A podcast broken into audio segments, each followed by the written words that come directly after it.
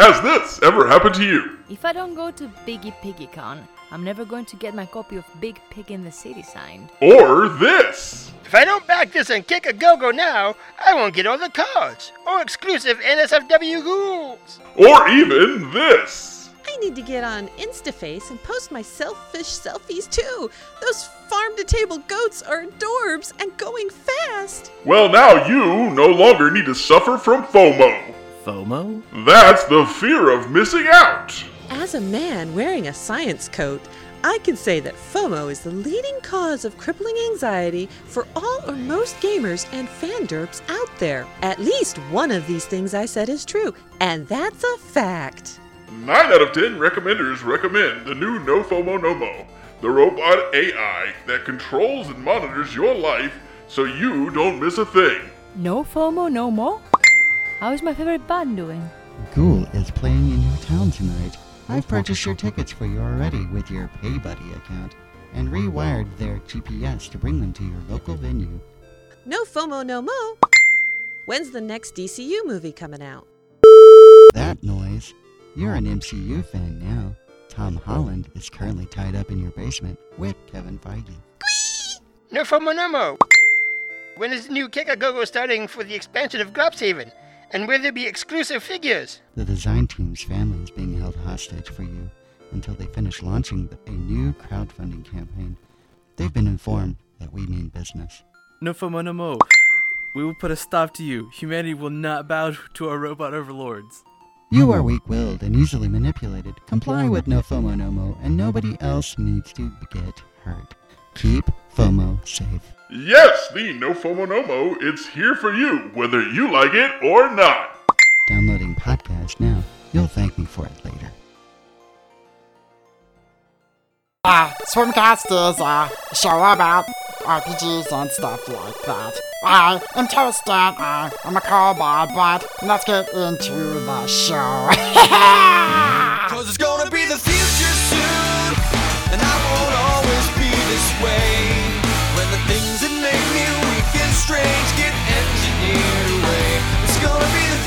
soon. I've never seen it quite so clear. When my heart is breaking, I can close my eyes, and it's already here.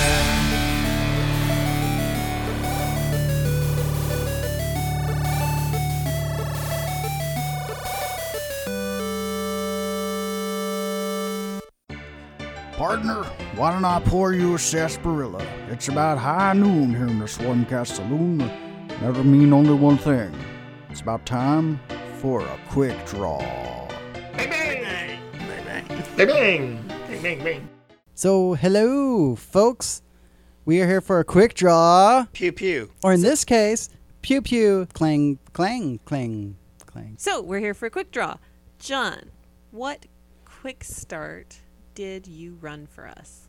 Well, uh, Ruby, I ran Sagas and Six Gun, the quick start. Wonderful. Uh, your players were myself. Tim, And Doug. Okay. Hey guys, long time no see. So, what was the gist of Saga and Six Gun? Well, it is everything that we love about Vikings and all that Norse stuff, combined with everything we love about the Wild West. Interesting. So, as a GM, how easy was it to learn and about the prep time? Uh, well, this one's a little interesting because it is a it is a Savage Worlds game. So uh, learning the rules was less in the quick start. Um, the quick start was really more about learning the setting and getting the the uh, idea of what the adventure was going to be. Now- it didn't take much time at all. It didn't actually it didn't take a lot of time to learn. Now, however, Savage you did say that this was a Savage Worlds setting. Mm-hmm. What version of Savage Worlds? All right, this is the latest and greatest uh, Savage World setting. The Savage Worlds, what do they call it? Adventures Deluxe. So, SWADE is what they're calling it. So, you did learn, you did take some extra time to go over the SWADE rules and changes, though. right. So, So, in in that sense, it's kind of hard to judge like how long it took to okay. really this. If you already know that the SWADE system, then it, it wouldn't take m- much at all. Maybe about half an hour to go through sagas and six gun quick start. Okay. Uh, out of curiosity, how big a quick start is it? Uh, it is about a 35 page uh, quick start. And that is which- is just for the just- sagas and six guns. just that for is sagas and not six The. Savage World. stuff. Correct, correct. All right. Well, players, Doug, Tim, and myself. How easy was it to pick up the rules? Well, we've I've played Savage Worlds. I don't know at every con I've gone to. um, Yeah, I, I've played several versions of it, and I own at least one, I think. Don't ask me which one. Right. Same here. Uh, he John actually did a little quick rundown. Took about five minutes and said, "Here's X, Y, and Z about your favorite setting that was not changed, and here's A, B, and C that was changed." So it was Mhm. a fairly easy, uh, since we were all very familiar with it. Yeah. And and the Savage Worlds really isn't a difficult system to learn. per se. Correct.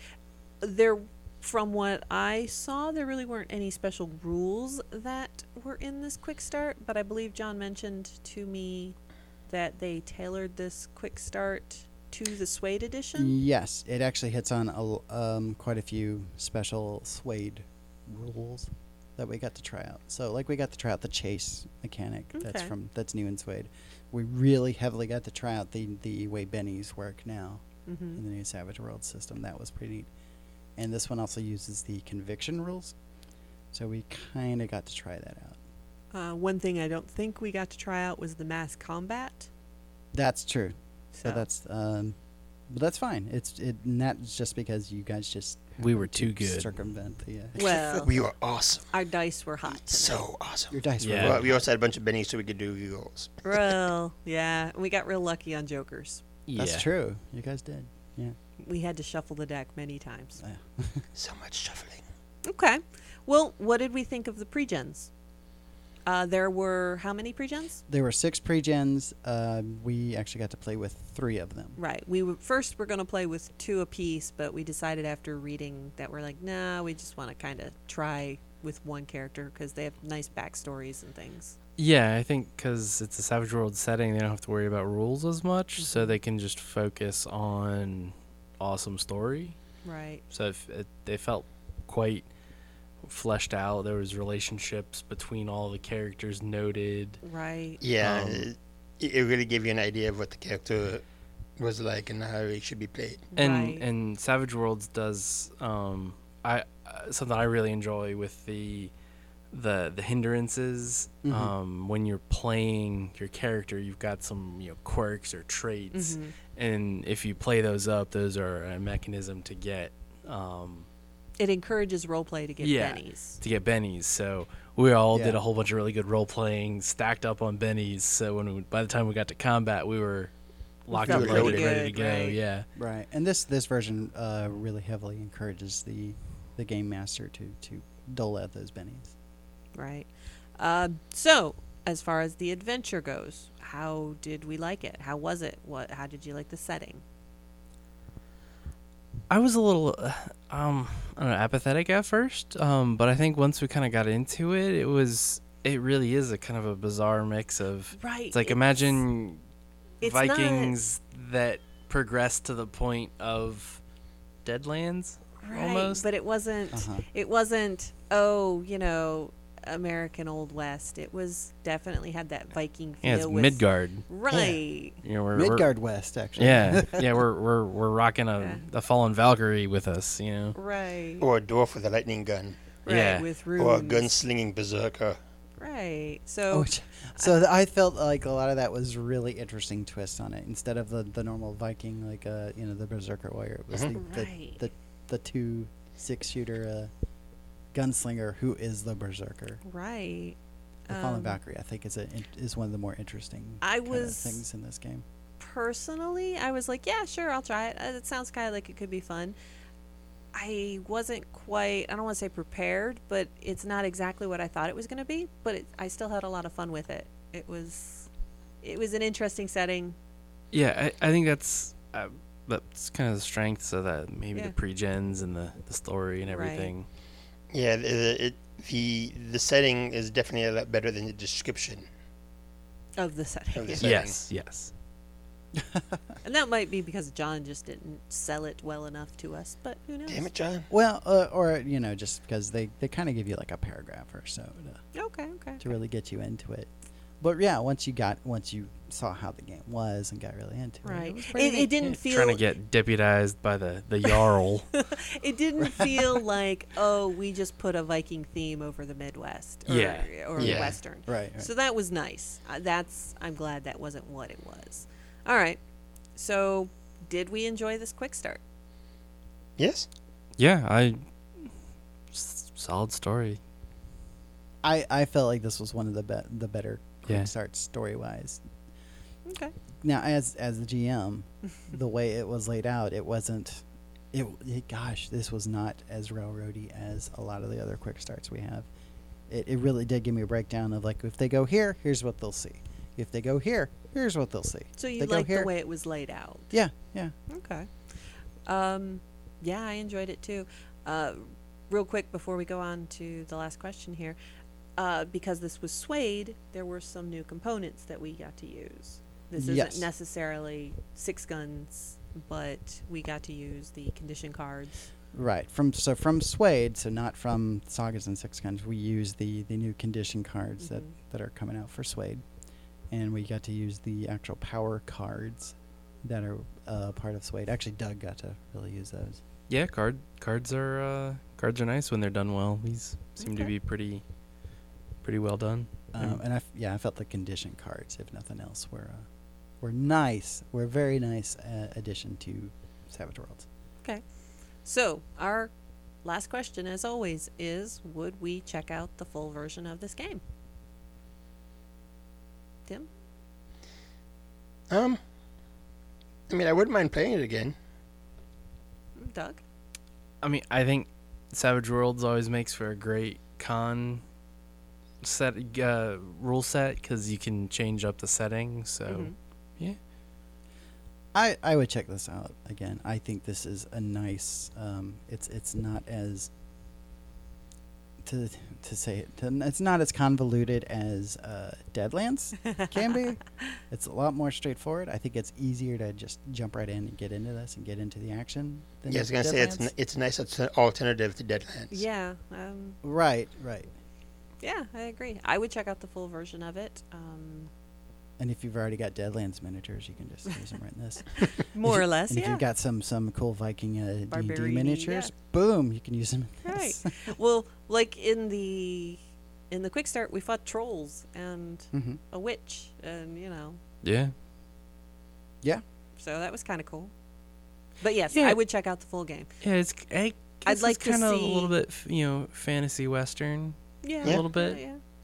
I, I would definitely yeah. like to Yeah. see. I would like to see how the full book looks because even like the PDF had really uh, full border art. You Mhm. know, yeah, ours was printed out in black and white, but Well, but it had an interesting theme on it with the guns and symbols on the guns. all all the and- cards on the art are you know playing cards, but they have you yeah, know Viking Viking motif, ruins on it. Oh yeah, rather all, all than the art you know, your, really your normal. that that whole theme. Yeah. Even the guns actually mean, have have if runes that's- and, and such. If on them. that's just how their quick start is, it would be Right. really neat to see the full book. okay. So this uh, quick start, which for Savage Worlds, if you're looking it up on Drive Through RPG, they're actually called jump starts. Oh, okay. Uh, I want to say you can actually get this off of off of Drive Through RPG. Wait, did I say you can get this off of Drive Through RPG? hmm uh, for free. The jump, the jump start. But uh, as far as the Savage Worlds rules, the s- the SWADE, uh, you you will actually have to uh, purchase purchase that book. Uh, that uh, the PDFs are already out there. You can purchase those on Drive Through RPG, and they're actually in the process of shipping out the physical books. And the Saga and Six Guns. Sagas and Six Guns is the full ever edition is already out. You can get that on Drive Through RPG. as well. Okay. And I think they actually had just finished shipping out a bunch of those to a lot of their uh, Kickstarter backers. Wonderful. So, So yay. this was Saga and Six Guns Yep. by by Gallant Knight, spelled with a K, Games. Wonderful. Pew pew. Swarmcast. Podcast at Gmail dot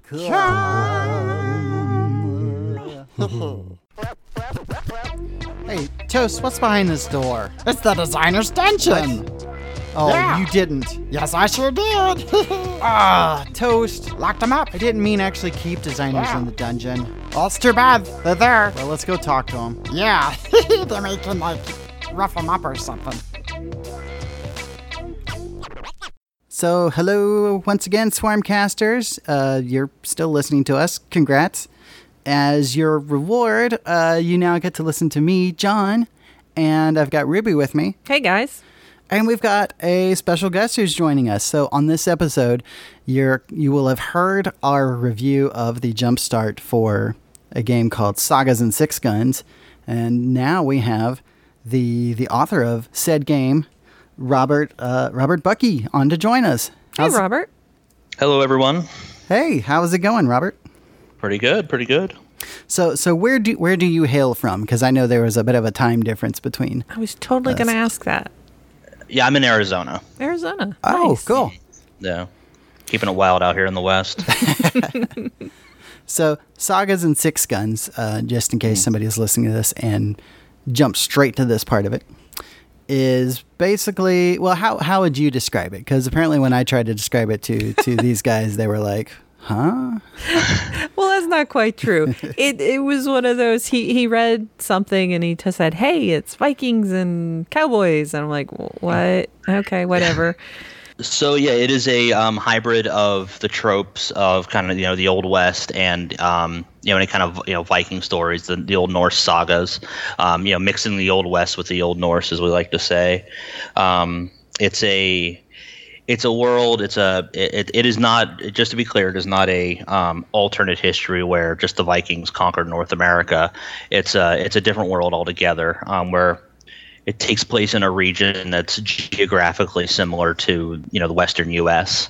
Um, settled by uh, a Norse like you know Nordic people. You know, and they it, you know their culture is is Norse. You know, they they speak the old Norse. They they use the runes. They believe in the yeah. They they follow the the god. They believe in the gods of uh of um of the Norse, the Aesir, and they and and all the they have the legends and, and all that entails of the Norse trolls, dragons, uh, giants, etc. However, their technology is on par with you, you know uh, the West, you know the U.S. in the in the 1880s. I'd say. Um, so, being that they're they're settling this area in the West, they've got the similar technology.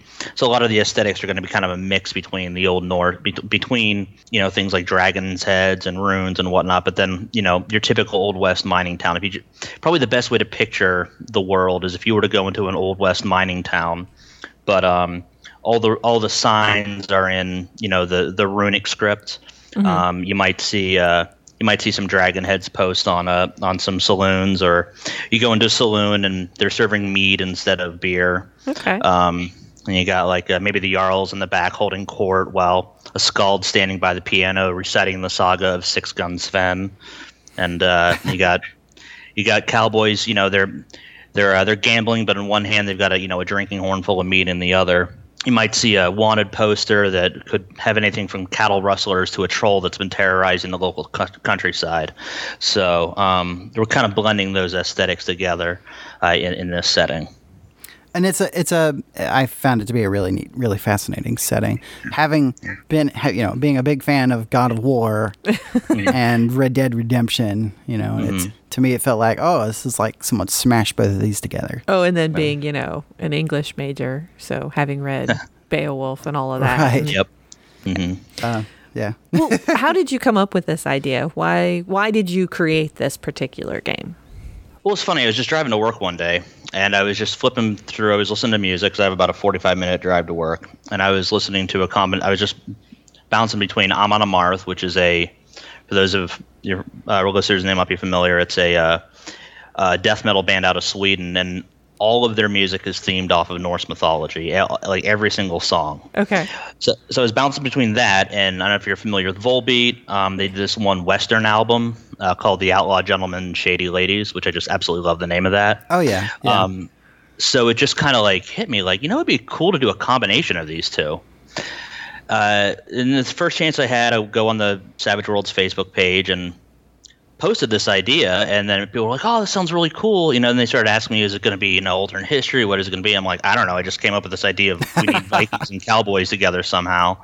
Um, and then Alan from Gallant Knight Games, Alan Bahr, reaches out to me. He's like, "Yo, we need to talk about this." So you know, talked. You know, he uh, introduced himself. You know, told me about his uh, his game writing background. We decided, yeah, let's let's do this. So um, so then of course, the obviously the the idea was developed further. And, you know, and just looking into it, you know, there actually are a lot of similarities between between the Vikings.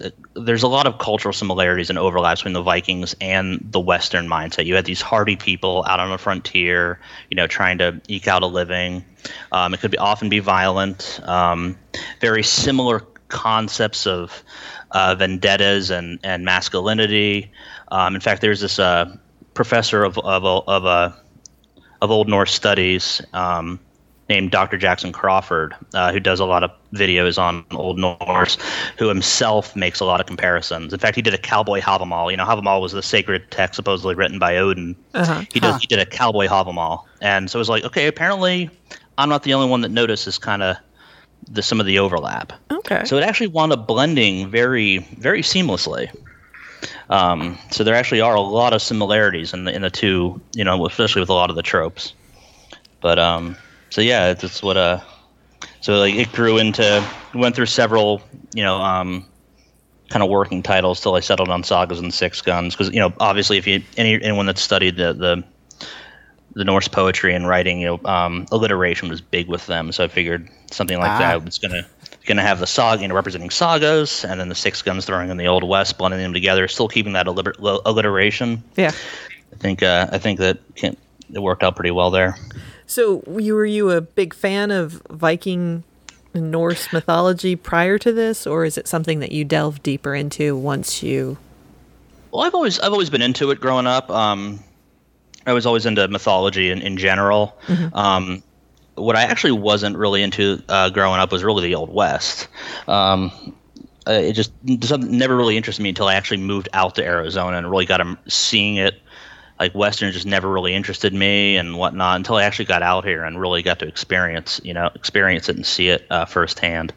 But yeah, I was always into Norse mythology, but obviously, you know, um, getting into the book and really researching for it, I learned way more. You know, I, I realized how much I really didn't know. Um, but yeah, I was I was always into it, uh, pretty much growing up. Yeah, and I got to say from the from the jump start that we played, there's there's definitely some um, even just for that, there's some some fairly deep cuts for the uh, for the uh, Norse side of that. It felt, uh, which I thought was awesome. I was I was really getting into that. Appreciate that. So with um and it's so you had some interesting timing here too because there was a just recently a the new edition of Savage Worlds the um SWADE. Savage Worlds Adventures edition or whatever I they can call never remember We what just- it stands Yeah. for. SWADE as they call it. Yeah. Uh, SWADE was coming out and it just seemed like oh this was a good time to to actually what to actually put the uh the finishing touches on this it seemed. Well, that is part of what kind of delayed it um, because when we started, um, they hadn't. St- I know they were kind of talking about possibly doing this, but didn't have any kind of hard date. And then that kind of came, and then, you know, they were they eventually did come out with that, um, you know, the Kickstarter for that. Um, so that actually did kind of that is kind of what pushed us back a little bit um, because the last thing we wanted to do was release a book for the prior edition, and then like two months later, a new edition comes out. That would just been Right, right. so I mean, we did kind of have to stall on that. There were some some rules we just kind of had to wait on, like how how exactly is the new edition gonna gonna handle this? That's gonna you know direct how exactly I write Okay. stuff in here. So that that did actually kind of delay us on there. So you mentioned just kind of in passing that you initially posted this idea on a Savage Worlds uh, forum, fan forum thing. So you were obviously a fan of Savage Worlds to begin with. hmm Was that kind of like the I, I mean, other than writing your own whole game system, was that kind of you just wanted to write a setting and that was that, or had, did you ever have aspirations of writing an actual game? Yeah, I mean, well, um, I've been working on for some time prior to that a uh, uh, and I still am working on it, an, another setting um, for Savage Worlds, and I, uh, you know, I know, you know, once I got into them, and, and I realized, you know, they had this really, really good licensing system. I was like, you know, I, I really love RPGs. I'm really into gaming. Why not try to do something with this? So, um, when I posted this idea, it was just kind of an idea that I had in my head that I just had to tell somebody about. Wasn't even really thinking about like this is going to be what I'm going to write. This is going to be my first, you know, actual attempt at publishing. It was just kind of like, hey, I got this idea in my head. What do you guys think? This would be cool. So it was a Um, perfect storm sort yeah. of situation. Yeah, and like I said, Alan happened to be, you know, on the on, you know, see that and and like I said, reached out to me. Well, that's that's very cool. Now with the um the jump start, since we're talking about Savage World settings and stuff, I noticed like when I was running it and when I was reading through it, you really did a good job of of capturing, incorporating some of those what I felt were some of those key changes that they really were trying to push with SWADE. Because Mhm. there's a point where it's like this would be a good place for the for a chase scene. It's like, oh cool, I Yeah. gotta try out their their new chase mechanics. Right. I, I think that your particular jump start was a nice. Uh, what's the word I'm looking for? A nice introduction, even In- to the SWADE to the system, SWADE not just yeah. your setting. Yeah. So Because um, But I It was figured- I very well- might well- yeah, I figured I might as well, you know, work with that. You know, since they are, you know, releasing that, they're introducing those new rules. Why not try to Uh-huh. incorporate it and give people a chance to see not only the system, but how it works with the, you know, or this setting, but how it works with the new system. Right. Yeah, I re- I really like that. And that that was a lot of fun for us for the players too, getting to see because they've they've played Oh, yeah. various editions of Savage Worlds before. So oh yes. so it was it was neat being able to say, okay, well here's how this works, and we're like, oh really? So getting to throw a lot more bennies around at people that was kind of cool too. Yeah. it was also neat is um, we also are Deadlands fans, so that was one of the Mm. reasons that we we uh, know Savage Worlds and, and other Mhm. settings from Savage Worlds. So it was kind of neat to see how different this was actually from Deadlands as well. That's good. So it wasn't I- like it wasn't like oh this is just Vikings instead of Just Deadland- Indians. Deadlands with Yeah. Vikings, yeah. Right. So it, it was really neat to see how it was very well written for the jump start and everything. And uh, I'm looking forward to the full book. Uh, I don't know. I let John handle purchasing stuff. So And, well, it's and- available on, on, on drive through right now. yeah, I was gonna say you you guys had um, just well. I say recently, within the past month or two, or maybe more, had finished Mm-hmm. uh, what a kickstart, the um, the Oh. successful Kickstarter for it, and finished uh, shipping out some of the physical products. And yeah, it's out there on Drive Through RPG. oh That's correct. So that's pretty cool. So so now you can so right right there, so you can get your SWADE book, and you can get Sagas and Six Guns. well, what is one of your favorite aspects of Sagas and Six Guns? I, I know it's a little hard, seeing how you you probably you probably like it all. Well, um, I, I think uh, I really enjoyed writing the arcane backgrounds. I think they're they're they're unique and they're not so. I don't think they're too complex to be you know just be um, tricky to work with, but I think they're also unique enough um, that they really encapsulate the um, the uh, the setting. Um, I really enjoyed writing them. I also really enjoy the uh, Sigruni, uh, the, you know, the second play, the other playable race of the, their, you know, um, track trapped uh, Valkyries. I got to give my wife credit for that. That was her idea. So I, I really like those two aspects of it. Um, had a lot of fun, you know, writing the, uh, you know, the actual setting, the, uh, you know, about the, the different kingdoms that make up the world or this, you know, this Western world, and and writing up some of the uh, the towns and whatnot. Um, so yeah, I just uh, I'm I'm really happy with with how with with those aspects of it. Um, uh, Sigruni, like I said, have a big place in my heart. Of course, the the six pre-generated characters, I'm I'm big fans of all, all six of them, especially Sven. Right. He's definitely he's my personal favorite. Um, I know I know they they all have you know they all have a different fan following. I think it looks like, but Sven's my uh, my favorite right now. And, but yeah, it's Well, I gotta Yeah, agree with to- you on the. I gotta agree with you on the Sig- Sigourney. That that was, It was a a really neat twist. interesting twist. Really neat uh, concept there.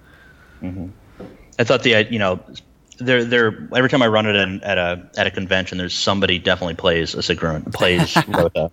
She's very popular. Um, I think people enjoy playing the you know this powerful this but this powerful yet anachronistic individual. Uh-huh. I think people really do enjoy. You know, there's so much role playing um, potential in in a Sigourney Yes. that I that I I- I think I think I feel like I really did well with that. Surprise, that's what I ended up playing. but not because I chose it. I- Uh, we all, the three of us, played uh, the Jumpstart, and we were like, I don't know, just give us some characters. Just give them to us randomly. And he's like, Right. well, all right. So, so the characters we had represented were Sven, Mhm. of course, um, Rhoda. Rhoda, and uh, Crazy Eyes. Yeah. Because because I, kn- I know my, I know my players. and I was like, yeah. We have a friend who always play, likes to play the uh, the kind of engineer slash mad scientist slash whatever that type is, and I was like, oh, here you go, here's Crazy Eyes. So what's another int- kind of interesting too is not only is it just um, you know Norse and Viking, hmm you know uh, Norse and Viking, Norse and or Viking rather, and the, and the Wild West clashing together, but then you've got a little bit of rune punk kind of Yeah. kind of in there too. Mm-hmm. Okay. Yeah.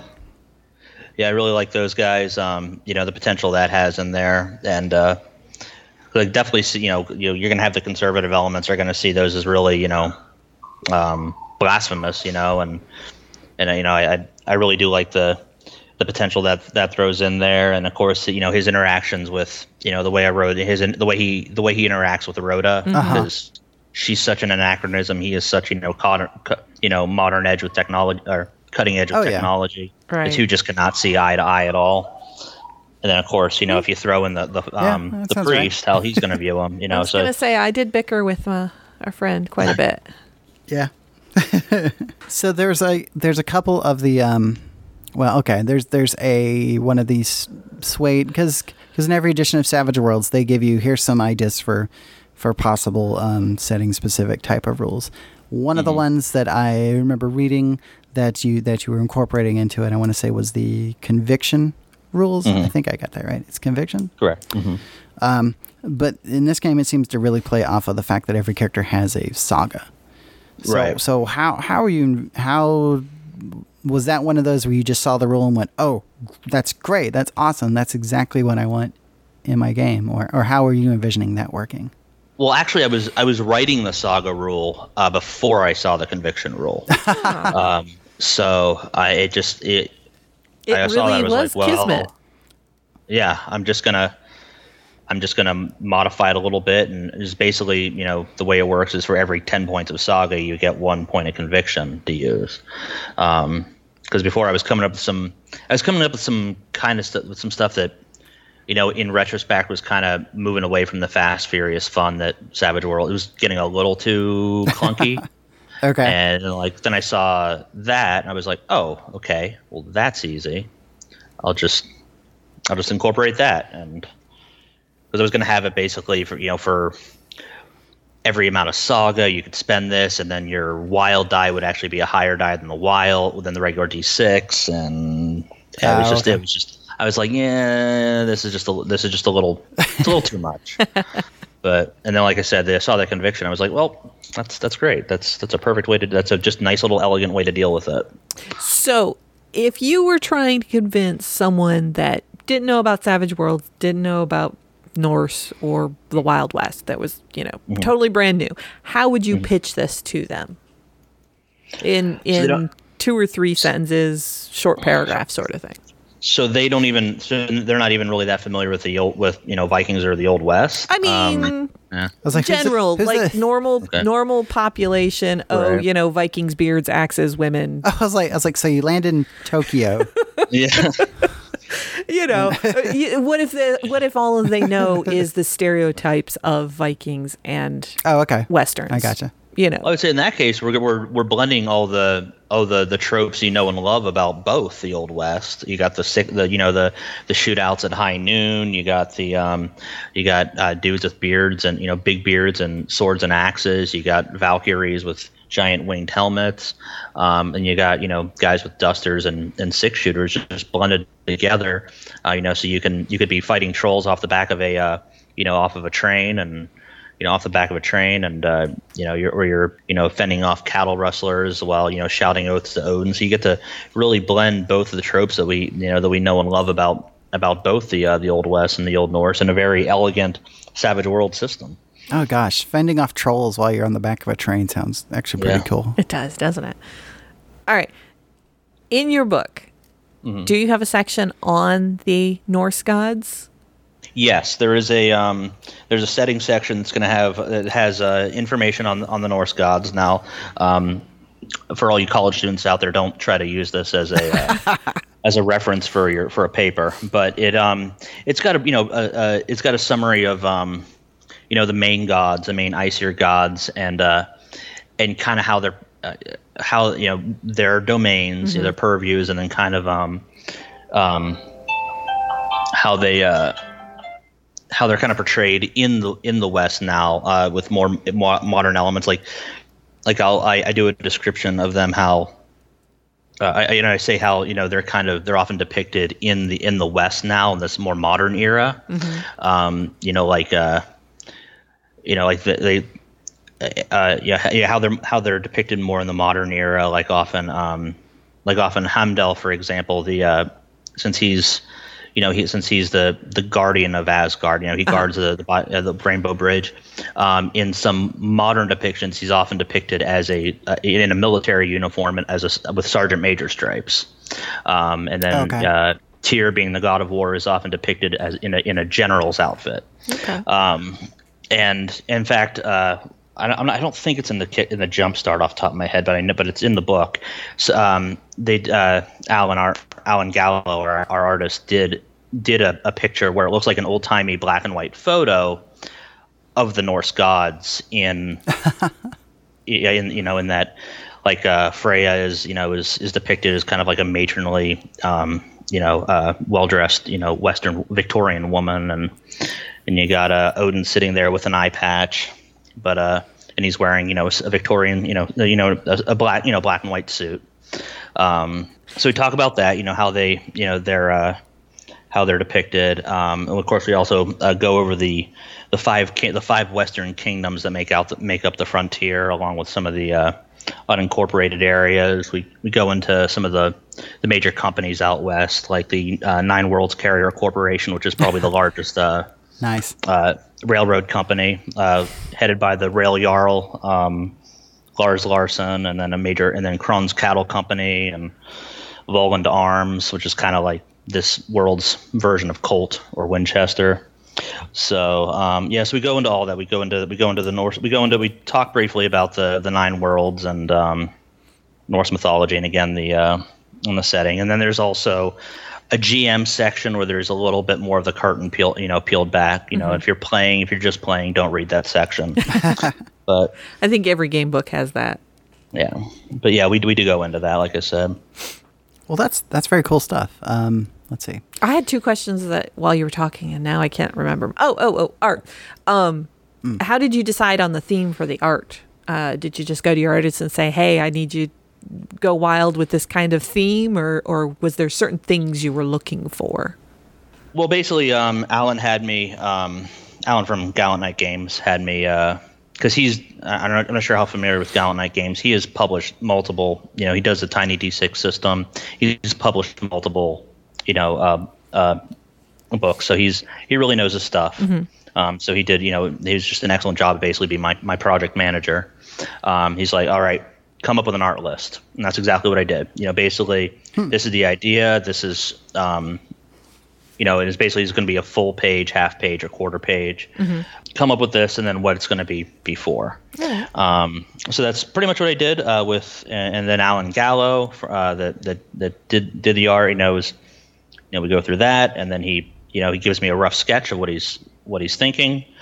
I gave my, you know, I give my critique about it. You know, what I, you know, and then he then and then he presents you know a, a more you know detailed in-depth version of it. And then i give any cor- kind of corrections i want to see. And then you know until i you know, basically came up with what i you know um, final version that i like. So but yeah there was no just like hey just do a bunch of stuff. But it was it was you know like i said it was a uh, It was you a back know, and forth. or- yeah it was an organized art list. Okay, because it was there's really some cool to be involved in that process yeah, because there's some really neat, neat, neat uh, Yeah, the stuff with the Jumpstart, art, like the cards with that also have it might have a king, but it also the has the K, but it also has like the the rune Yeah. actually on it as well, and the runes Hmm. etched into the the actual pistols and such is Mm-hmm. pretty cool. So, of the art, what do you think is your favorite picture from the book? Well, I absolutely love the cover art. Um, obviously, I mean that's black. I mean that's in color, so absolutely love it. Um, there's I'm not sure if it's in the jump start, but there's a picture of a locomotive that has. 'cause I just don't have the jump start in front of me right here. I have the book, but Uh, we just have the There- front page of the Jumpstart, yeah, in front of us. there's a locomotive and it's got a dragon's head on the front. And to me that, you know, like they like they would put on their the Vikings would put on their sailboats Mhm. and that is I mean that was that, that was my thing. It's just like I I can't think of something that just blends the two together That more sounds very iconic for the game. Oh yeah, Yeah. yeah. than just this cuz like the, my idea with, you know, they they did their they do their kennings, you know, they're the Norse are really into their kennings, Oh, you know, yeah. just ways of um, you know, really creative ways of describing things. So my idea was like one, like a kenning they use for the the railroad is the Iron River. Mm. You know, and so if you're taking a train ride, you're sailing the Iron River. Um, Okay. So yeah, like I said, I love that. Uh, um, and of course, the like I said, the the old timey photo of you know of the the portrait of the uh, the old timey photo of the gods. I really like how that turned out. Um, I'm just kind of thumbing through the book right now. Uh, yeah, those are a couple, definitely a couple of my favorites right there for the interior art. Uh, the one of Rhoda just charging forward with you know just she's got Mhm. her armor on and she's sw- swinging her. She's got her axe you know Oh. back like she's about to Yep. cut someone in half. I Just just love that one. But yeah, I love the art. Those those are probably my favorite. Uh, it's probably my favorite out of all of them. Those those ones.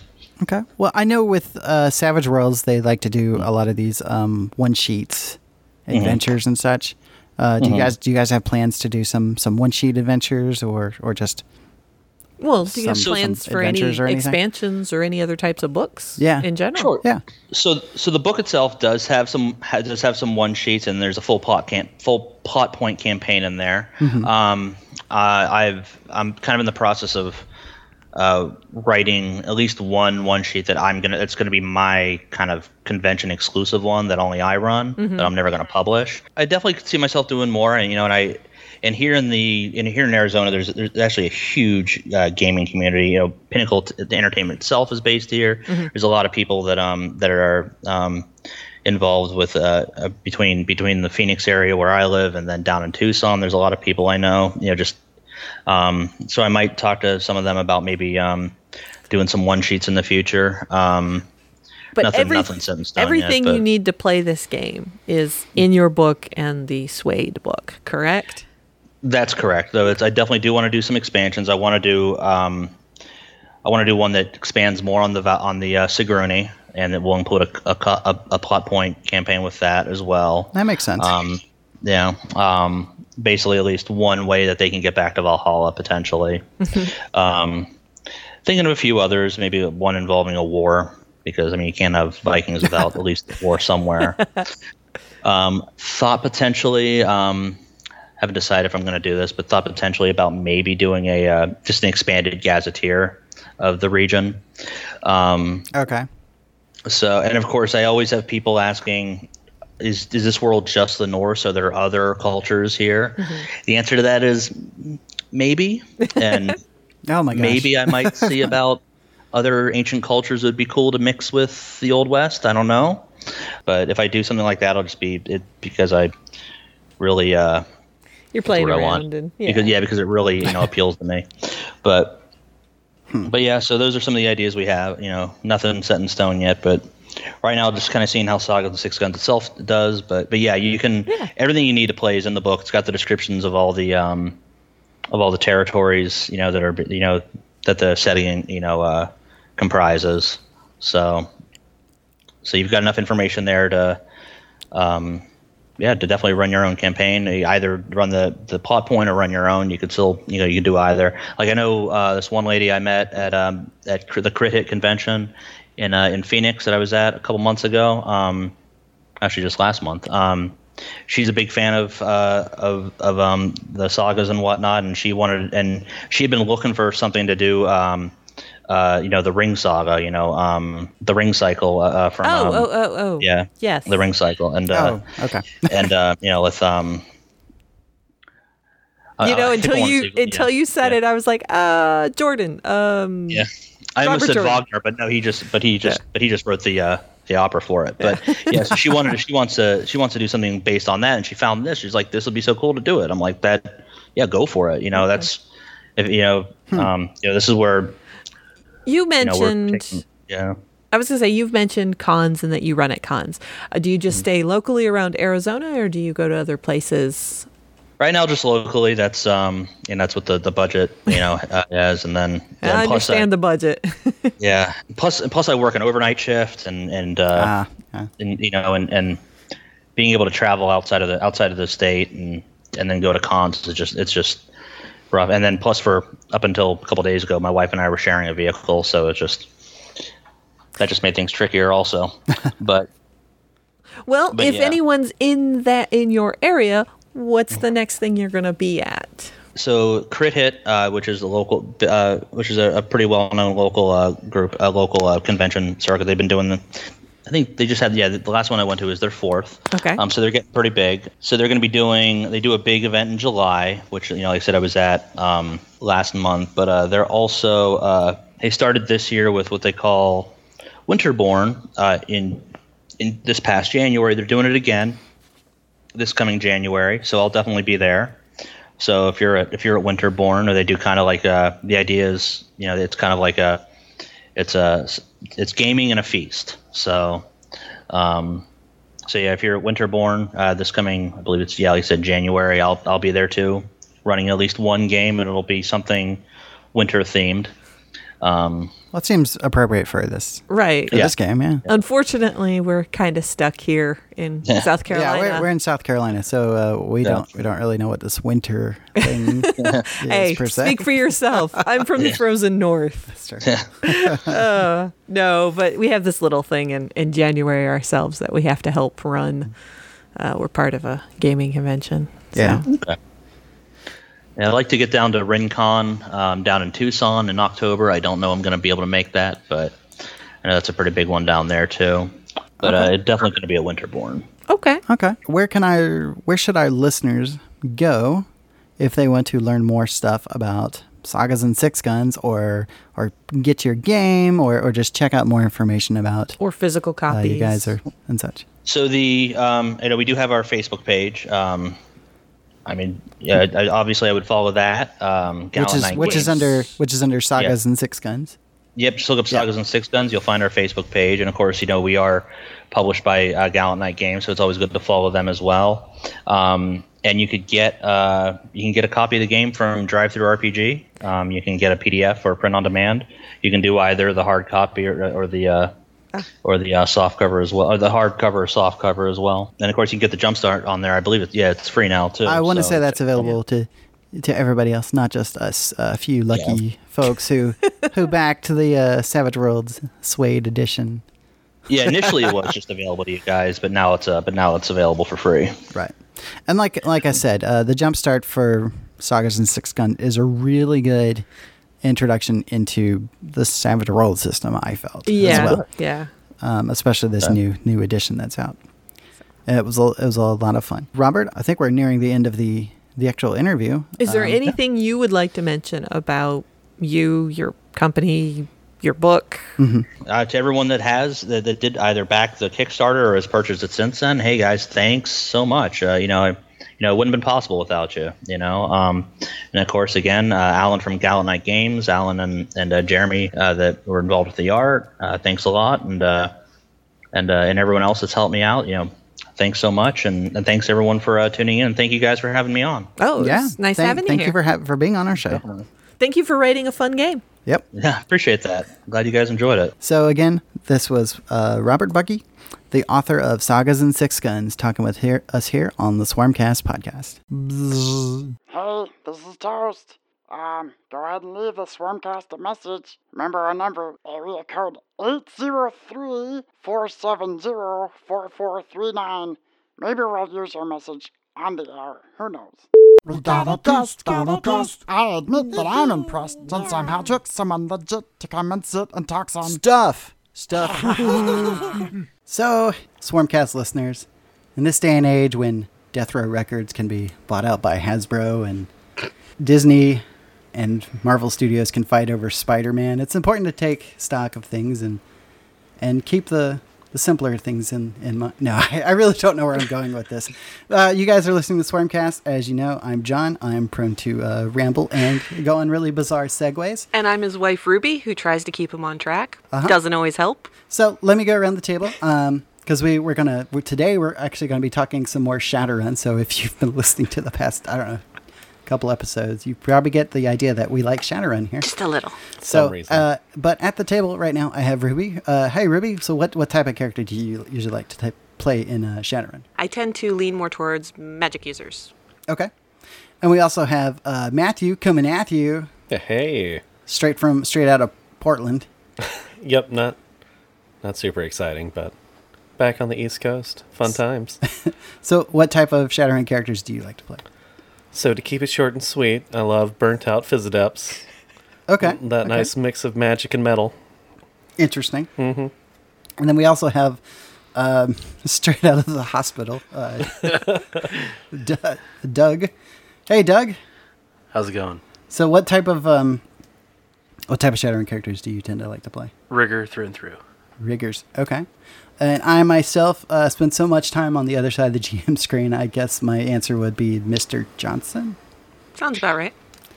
But uh, hey, we've got somebody else, somebody special who's joining us today who's going to be able to tell us a little bit more about Shadowrun than we probably could. We have with us Jason Hardy, the. s- Shadowrun line developer. and you Hello. forgot. Hey. sorry, sorry about that little bit of a lackluster intro.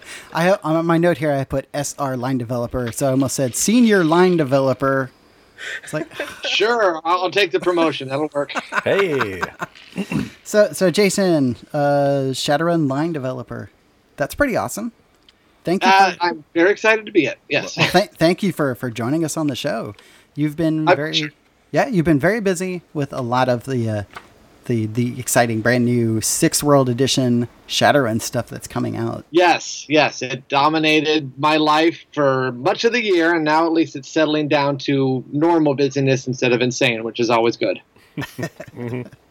So, um, so we've got some questions here. I think we'll just uh, we'll each kind of take a stab at at asking Jason some questions about All right. Well, about either himself or I'll, Shadowrun uh, or what. Yeah, well, I, we I let got a Doug- good intro. Yeah. Um, I guess how do you get into being a a uh, line developer? Uh, like what? How did you get to where you are today? Like what's? Yeah, I don't. I can't even fathom what career paths. You know. It's it is a long and, and tangled path. Um, uh, let me see if I can sum it up. Some of it is meeting people who work in the industry. So I had a friend who worked for FASA way back when FASA existed and was doing Shadowrun. Um, and he helped connect me to do some writing for that company. I actually did some novels for the Crimson Skies game that was coming out right before FASA closed. Um, and I was going to try to transition over to Shadowrun just because I love the universe so much. And then FASA closed down, and then I chased the license from company to company, doing uh, freelance writing, doing freelance editing, and everything, and just trying to do whatever I could for Shadowrun. And then when the opportunity came up that they needed a line developer, and I knew people to interview, I put my name in the hat, and they decided to hire me. That's actually pretty cool. So, so I take it you're a huge fan of Shadowrun. Yes, absolutely. You know, I forgot to ask you uh, what what type of character do you like to play in Shadowrun? I uh, one of my favorite parts of Shadowrun. I mean, Shadowrun combines like all the things and genres that I like, but I really love noir, and so the kind of private eye, occult investigator character is where I really like to be. oh, very cool. That's a very cool type of character to play. That works really well in Shadowrun. Yeah, and it's a lot of fun, and you can be hard bitten and summon spirits and banter with them. It's great. If you aren't playing Shadowrun, what other kind of games do you like to play? Uh, I like to do a lot of board games. My board game collection is gotten to be almost unmanageably big, um, and I like the more kind of intense uh, games. Arkham Horror. I've got a number of expansions. Zombicide, um, and then some of the cooperative games. Cooperative board games is a place I really like to explore and do. Just got the Lord of the Rings one from Fantasy Flight that I need to try out. So I'm very excited about that. You might want to check out. Uh, there's this game called uh, Sprawl Ops that just came out. I have heard of that. we, we, we got to play a little bit of that. It's, it's pretty cool. It's pretty cool. Yeah, I like that game a lot. That's a whole reorganization that I had to do of my game collection post cons. That my big black Sprawl Ops box got a lovely prominent place because they made it really pretty. Nice, nice. As we've been mentioning, the Sixth World Edition of Shadowrun is is coming out. Um, there's been a lot of in- information about when that's going to be released. I I did I th- at one point I remember reading that you were going to have some copies at Gen Con, but it's it's not actually available for um, Purchase. for purchase yet, or at least not as of, as of the recording. This is a recording. Right. So did you? Um, because because I'm looking forward to it. I'm looking forward to it, and I have none of my we we weren't able to make it to Gen Con this year, and uh, nobody I know has posted pictures of of getting the book. so did you did you just have like a limited number of copies at Gen Con, or Um, actually, we had way more than we thought we were going to need. Um, the n- amount we had shipped in, so we had to air freight them in from China. oh wow, and the amount we brought was considerably higher than any sales we've ever had at Gen Con. Um, and we blew out of them by Friday afternoon. oh wow, That's great. That's So, wonderful for yeah. the company. So you're like, oh, we Uh, got more than we needed. yeah. Oh wait, they're gone. Yeah. Yeah, ideally, you know, you sell that last copy at four o'clock on Sunday because you don't want people to go home without a copy, but you don't want to have to pack anything back up. Right. Uh, we sold out a little earlier than I would like, but the fact that it went so quick and there was so much enthusiasm was really awesome. Well, very cool. And I, I think I read that um, when pre-orders go in for the rest of us who, who weren't able to go at Gen Con, uh, I, there was a mention of some interesting way that uh, the PDF and the print, the hard copy, um, how you, how you guys are going to be handling that. Yeah, for uh, for most of the fifth edition, we would have print and PDF bundles. So you could either buy the print or you could buy the PDF version, or if you bundled them together, you could get a discount. Um, now the bundle is you pay the print price and you get the PDF for free for no extra cost. So if you buy the print, we'll find a way to get you the PDF so you can have that. I know I like to use both of them when I'm playing, and so just getting them out to people seemed like a good thing to do. Yeah, I'm a huge fan of that idea. Yeah. Yeah, that's that's appreciated. Yeah, quite. Well, Matt, did you have a question for him? Oh, I got, I got is- plenty. okay. But I guess the first would be, you know, kind of talked about getting into being a line developer, but what do you do as a line developer with Shadowrun? You've obviously done some writing in the past for a lot of Yeah. people, but Yeah, and the, the writing and excuse me, writing and editing is uh, a very important part of it. I mean, basically, if any book's going to come out, I have to shepherd it through all the steps that need to happen to make it come out. So at the beginning, that's coming up with a uh, outline of the book and a project spec that I present to management to say this is what this book's going to be, this is why it's going to be cool. Here are the contents of it, and then they'll approve it. Then I hire the freelancers to write it um, work with the art director to get a slate of images that the art director will then hire artists to do. And then as text comes in, I review all of it. Sometimes I write some of it, sometimes because I have to, because there's writers not quite getting text in, sometimes because I really want to, because like uh, we had a book that came out earlier this year, the Neo Anarchist Streetpedia, Uh huh. which was just, you know, an, an encyclopedia that covered a whole bunch of topics in Shadowrun. Yeah. And there was no way I was not saving some words for that for myself because I really was excited about that book. We got to write it in kind of the smart alecky neo anarchist tone, so I was gonna write some of that. awesome. Uh, and then, but it's reviewing all the text that comes in, then sending it out to editors, sending it out to proofers, getting it ready for layout. Um, if if you want to go into being a line developer, get familiar with styles in Microsoft Word and how to apply them, and enjoy applying them for hours at a time. It's exciting. Oh my! So, kind of a follow up to that. Do you have anything to do with any of the other Shadowrun Products. Um, products like the the Harebrained Schemes? I think they're Like the video games. They're the and video the games, board or- games, yeah. and the. Yeah, I mean, ma- ma- most of the development of the video game was done by Harebrained Schemes, but um, they wanted to coordinate with what we were doing and had done with the universe, and of course, you know, the, the head of Harebrained Schemes. Started Shadowrun, so he knew the foundation of the universe quite well. Oh, I guess that Um, helps. Yeah. but he when they did a lot of the support materials that came out with the kickstarter like they had a short story anthology and they had some other books that came out um, they tapped a lot of our writers i did a story on the anthology and a lot of the other shadowrun writers worked on that and then one of our writers that's done a lot of fiction for us jennifer brozek did a lot of the dialogue in the first game Awesome. Okay. I admit those games have been a lot of fun. So since Yeah, we're I love- talking about Shadowrun games, let's let's just uh, mention a, a few of those because there's been a very interesting uh, sort of what history, I guess, of, of Shadowrun related games. yes Like there's the there's the the the, cla- the two classics, the uh, Super Nintendo one and the Sega Genesis one, I think it Mhm. was. And it's like the Super Nintendo one was awesome, except it let you do a lot of really weird stuff with your main character. But the Sega Genesis one had a really interesting Matrix uh, section in it. I want to say. Well, go on. Mention the, the, the bastard child one. Which the Microsoft The one. the, the one on the 360. Then there's, yeah. then there's the the Microsoft the the 360 one, which um, which is a great game, but I never really felt like it was uh, Shadowrun. Shadowrun it was- per se. It, it was it was a, Yeah. it was a skin.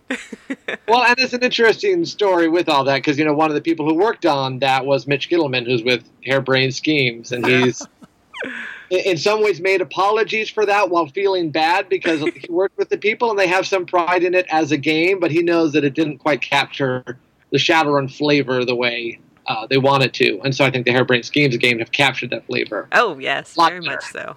Very Well, much if so. if that guilt turned into those amazing games, then then we need more Then- people to make bad games. no, Mitch is more than a tone, so so yes, we're okay. yes. It, it's uh, I apologize. It, it's not a bad game. No, not at all. Like I said, it's No, just, it's- it's, not very Shadowrun. Exactly. Yeah. it would have made a good urban brawl game. Exactly. Yep. I think you're right. Um, Well, okay, so I have some questions because uh, first off, I've I've played Shadowrun since little bit of second ed, but mostly third and fourth. I, I didn't really get into fifth that much, uh, so I'm super excited about sixth. But when reading through like the beginner box and what I've read about what's out there for sixth edition, I personally noticed um, because we play a lot of other RPGs, both mainstream and, and indie games is it seems like you've pulled in a lot of influences from other places like the the way the edge and stuff Mhm. works. So what what kind of influences were you looking at that helped create sixth edition? Um, it's tough to say any individual games, but in general, the movement in, in role playing games that I've seen is towards um, a little less rules heavy and trying to build, try- trying to streamline some of the parts of the game that might otherwise bog down.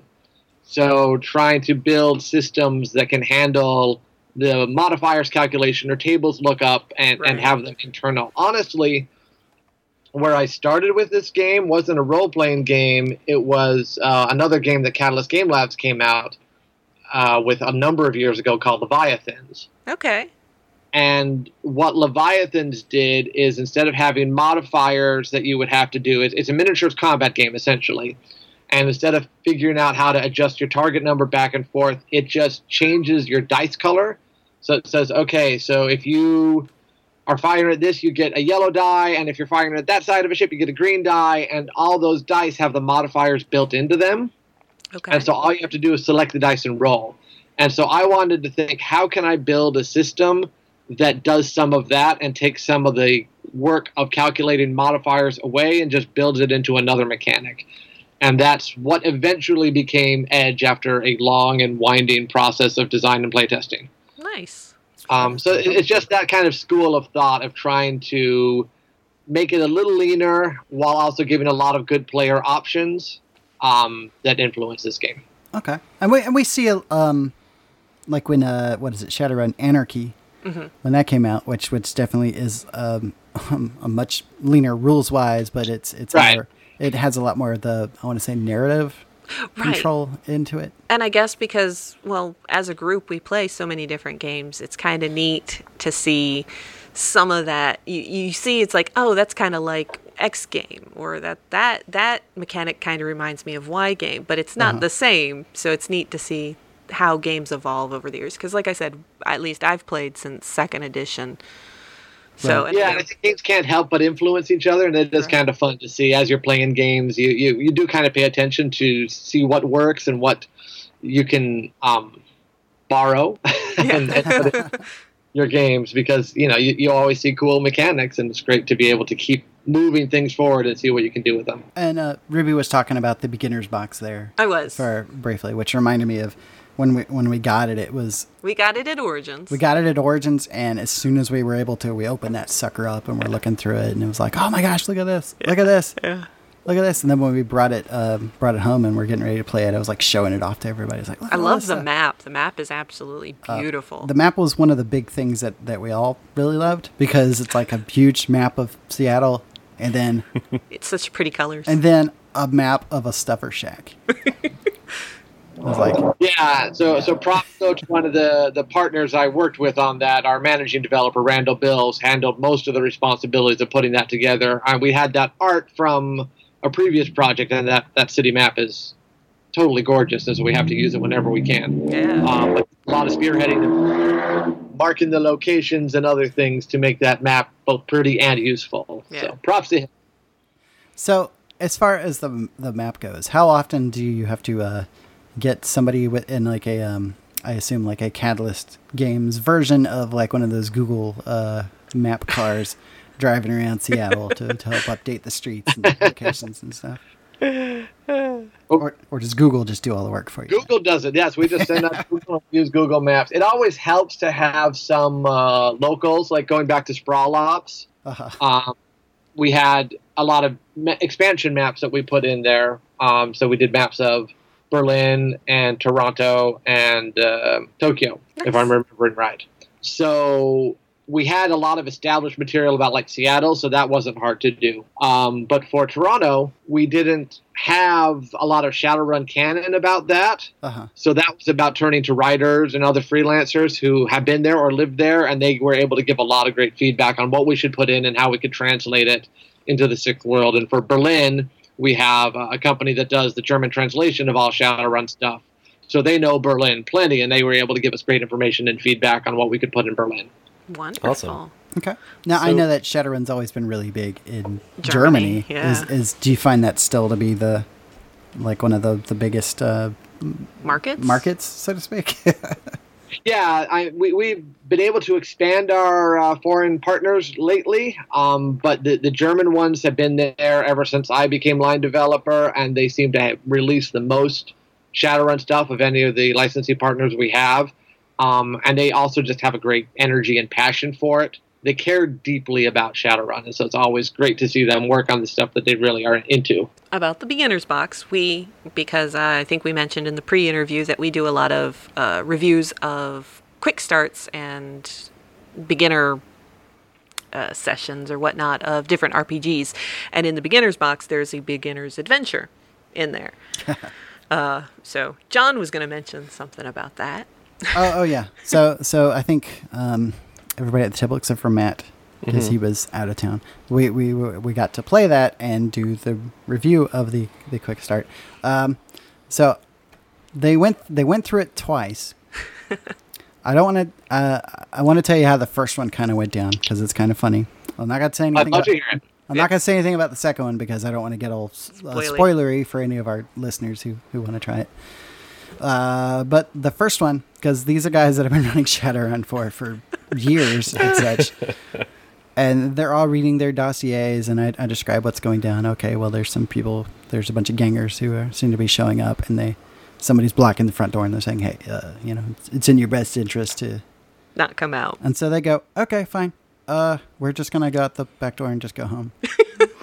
I was like, wait, what? I was like, yeah, well, it says here we just got through with the job and uh, Got plenty of money. plenty of money. We're just stopping by for some snacks. That's none of our business. and I was like, okay, well, let's let's try this again.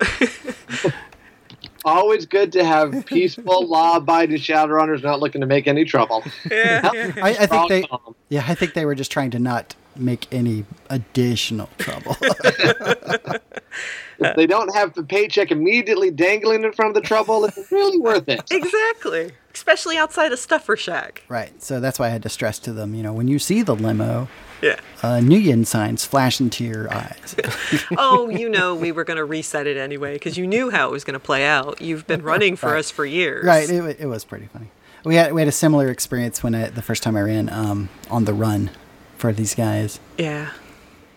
Because I think Mr. Johnson tells The tells cathode glow. Mr. Johnson the, tells yeah, them once you get this thing, don't look at it, Bring it here. and they got it like almost right away. Yeah. And they're like, okay, cool. We just call it Mr. Johnson and turn it back in. I was like, oh well. It assumed you were hmm, going to the be rest nosy. of this assumes that you're going to look into it and a bunch of other Yeah. stuff. I, I hope that's something I've learned as a game master um, is is to try to read my groups and figure out what motivates them and know what they do. And it's tough to put that in adventure, especially uh, a, a pre-written one, to try to make it work for all groups. Right. Um, but figuring out those right pressure points for a group, and so you give the thing that they will respond to, definitely helps the experience overall. Right. Right. Okay. But, but it was, anyways. That was our. That was. I thought that was a pretty funny uh, way to get through that. That It's quick. always good to remember start. that we need to throw dollar signs at the as soon as possible. Okay. Uh, Matt, I think you had a. Yeah, just going back to the like you were talking about Toronto, um, and kind of fleshing that out. I was curious if you like if you as a line developer worked with that and had ideas, if you brought teams of your freelance writers together to kind of brainstorm about what you know what will Toronto look like 40, 50, 60 years from now in this Are you Shadow asking War. if he if he brought in actual Canadians? Well. Canadians, or if you brought them together in groups, if if uh, writers were working together, or if it was a lot of independent thoughts kind of coming together to create this idea of Shadowrun in the future. Oh, okay. Yeah. Yeah, I, it, they definitely come together, but not physically. And that's uh, Catalyst is a virtual corporation. We have no physical headquarters. Most of the managers are in Seattle. I live in Chicago. Very shadow runny. yeah, exactly. And the the writers are scattered all over the place. Um, but it was kind of fun because since we did the basic background research of Toronto for the Sprawl Ops map, Mm-hmm. when another project was coming up and I needed to set it in a North American city, I thought, well, we just developed all this stuff for Toronto. Why don't we set it there? And so there are a couple of writers working on a background section right now about Toronto for this book um, that will be coming out later this year if everything goes according to plan. So you'll get a whole campaign set there that will uh, take place over the take place over the course of 30 nights. That's the title of the book is 30 oh, nights. That's what that is. Okay. Awesome. So you'll get to spend uh, some time in the city as it disintegrates around you. Neat. Ooh. So, I've got a question back to the, uh, I guess the beginner's box. There was cards. Oh yeah. Um. So, are are the cards something you're going to be pushing more in the future? Not Um, just the NPC, but the gear Yeah. and the the spells and things. Yeah, we want to see what kinds of cards we can do. So the NPC we've already uh, released. Um, we're going to try to do some location cards. So if there's any type of building you run into, it'll have a quick rundown of how many entrances it's got, basic layout, where security is, that sort of thing. So you could just pull out a card and So, use it quickly. a And I would like to do more gear and spell cards too. A, a nice GM tool to help you. I was gonna say, as a GM, I, I really dig all of that. Yeah. Just As as a, a habitual rigger player, the the dream of like having just having a deck of cards for all the drones, just that that excites me. It's that's uh, that that. How did that feel right? You're like, oh, what what drone do I need for this situation? Oh, we'll take out a fly spy. Or, Yeah. Yeah. Well, I should tell you about a conversation I had with our president at Gen Con. So we're planning out the 2020 schedule, mm-hmm. and I'm telling him what I, books I have in mind. And then he says, "You know what I want to do for the first year of sixth edition, just to throw a curveball. I want the rigger book in year one. Instead of magic. oh, Uh, not instead of magic. It'll be magic and then rigger. Oh, Oh, nice. very cool. So you're going to get a rigger book. So then, if we have all the drones in that book, which of course we'll need to, that would set us up to have an accompanying deck of cards with that. That's very cool. Riggers, kind of, yeah, riggers and hackers and whatnot always felt like the, the bastard children coming out last.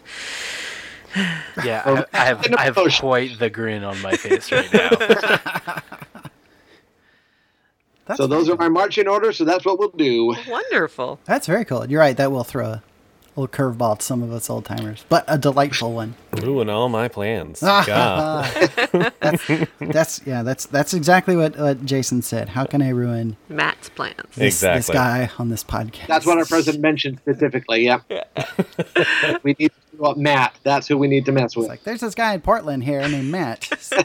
See, He I don't know didn't show to Gen Con this year, so Hmm.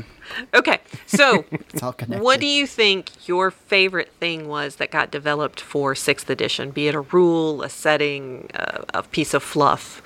What was what did what got you most excited about the sixth edition? so I, I like the whole edge mechanism, but probably the first thing I came up with, and be, because it was something that had been working in my head, I got to design the whole thing and write the whole chapter. Was the way magic and spellcasting works in sixth edition from the ground up. It's built to have a modular system for spell design. So basically, you can pick different ingredients to combine into a spell, and then that tells you what the drain is, and then you know have the basic effects. So when the magic books comes out, uh, you'll be able to create your own spells with this list of ingredients, because that's the way all the magic was already designed. So I'm really looking forward to playing with that. I am as well, seeing how that's probably my favorite classes to play. That's very cool. or so, types. So I know in the in the box in the box set we get a kind of a taste of some of the magic with the the way to amp up the different spells. Right. Um, and I know that in, you know it says you know there's there's spirits, but we're leaving this out of the out of the um, beginner's box for now.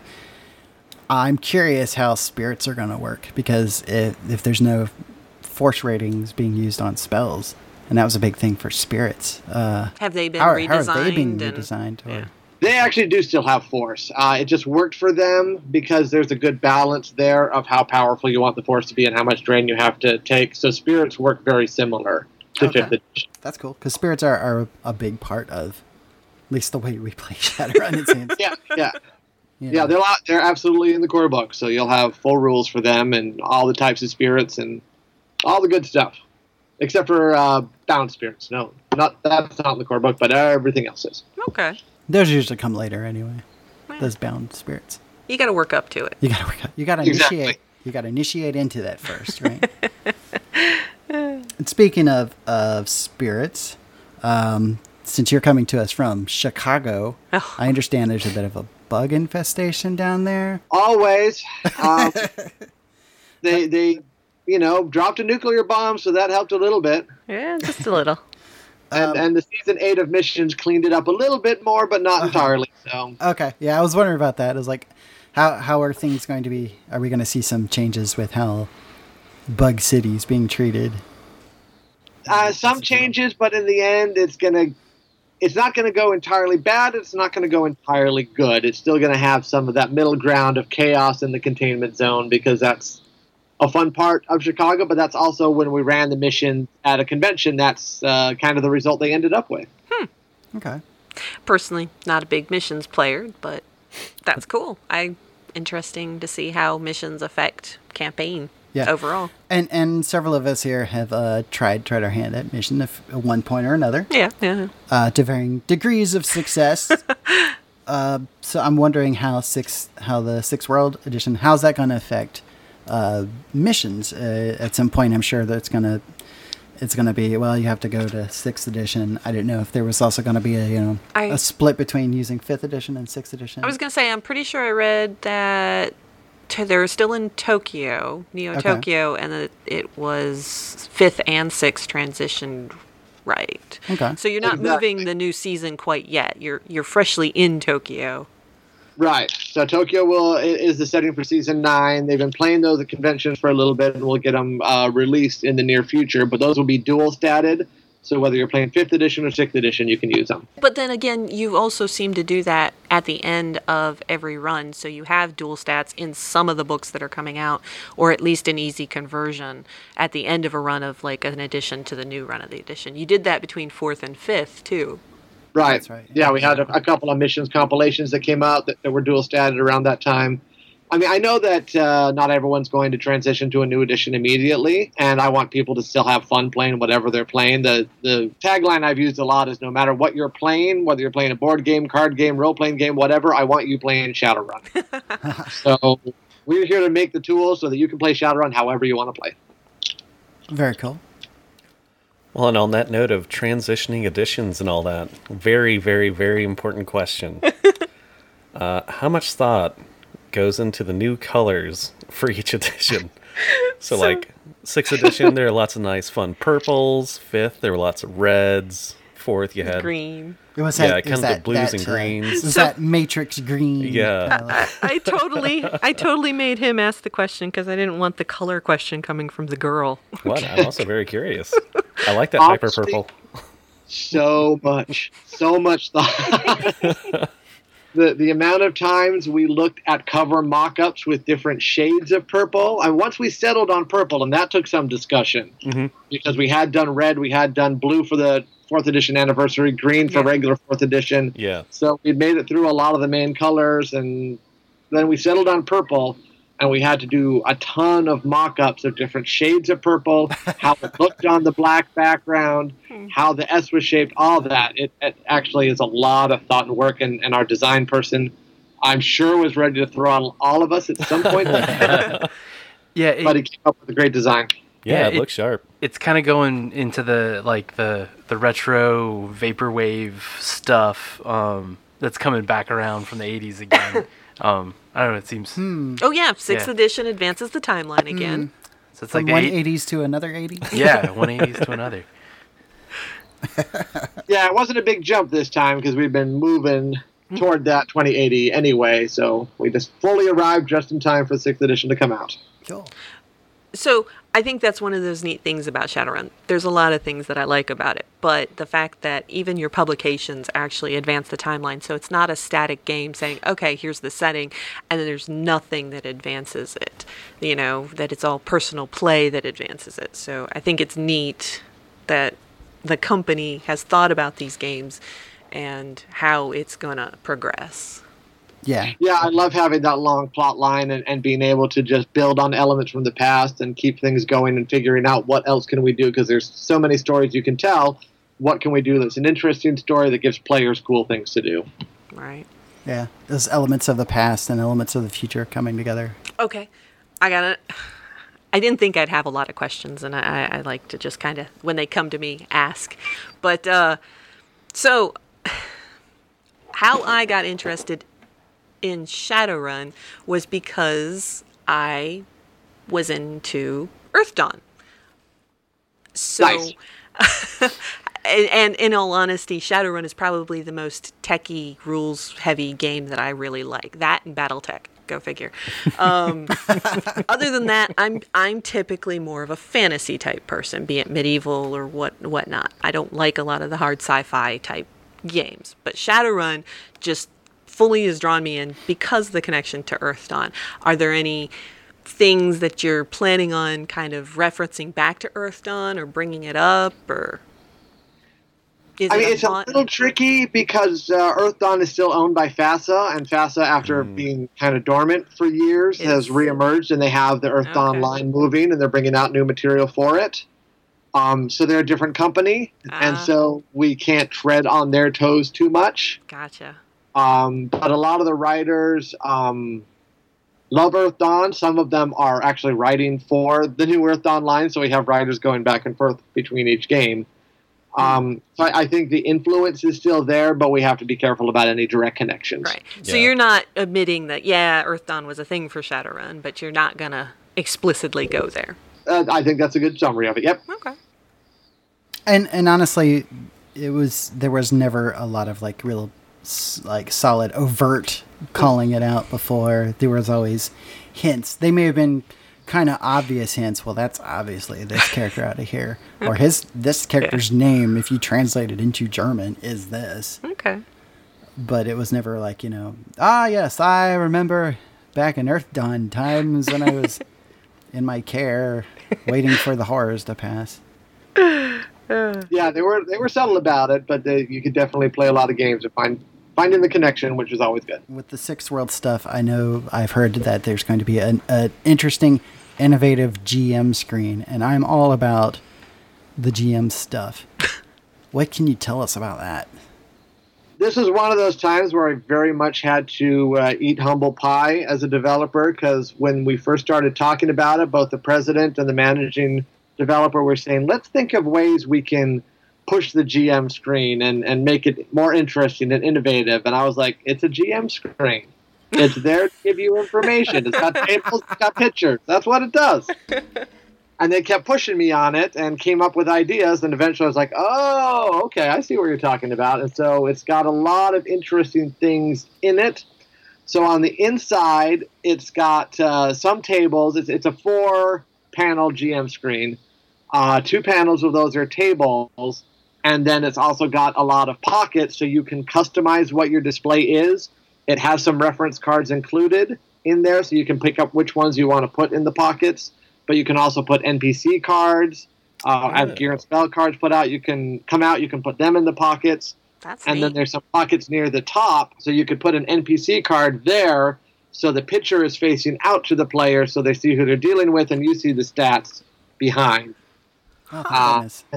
There's also a big pocket on the front, so you can change the image facing the players whenever you want, and it comes with, if I remember right, eight or so double sided images, so you can constantly rotate the images that you're showing the players. And then 6th edition has the heat mechanic, so you can track how much heat is coming on you uh, as a player. And so there are sliders on the exterior of the screen, so you can slide them up and down to indicate what kind of pressure is coming on the players. And you can customize who the trackers are tracking. So whether it's their overall heat or heat from Aztechnology or heat from Horizon or heat from any other corp or any other group, you can put stickers next to the trackers to show who the heat tracker is for and then move those sliders up and down in real time in the game to show people, okay, now you've got more pressure on you because you just, you know, killed a Renraku security guard, which was a bad move on your part, so now they're mad at you. That sounds amazing. Yeah. See, I was intrigued when you said cards, and then I was sold when you said stickers.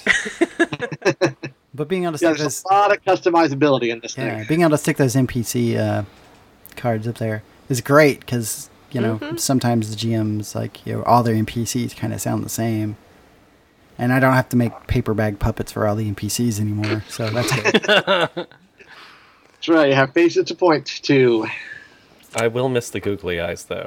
it's hard to take Mr. Johnson serious. His eye keeps falling off. Awesome.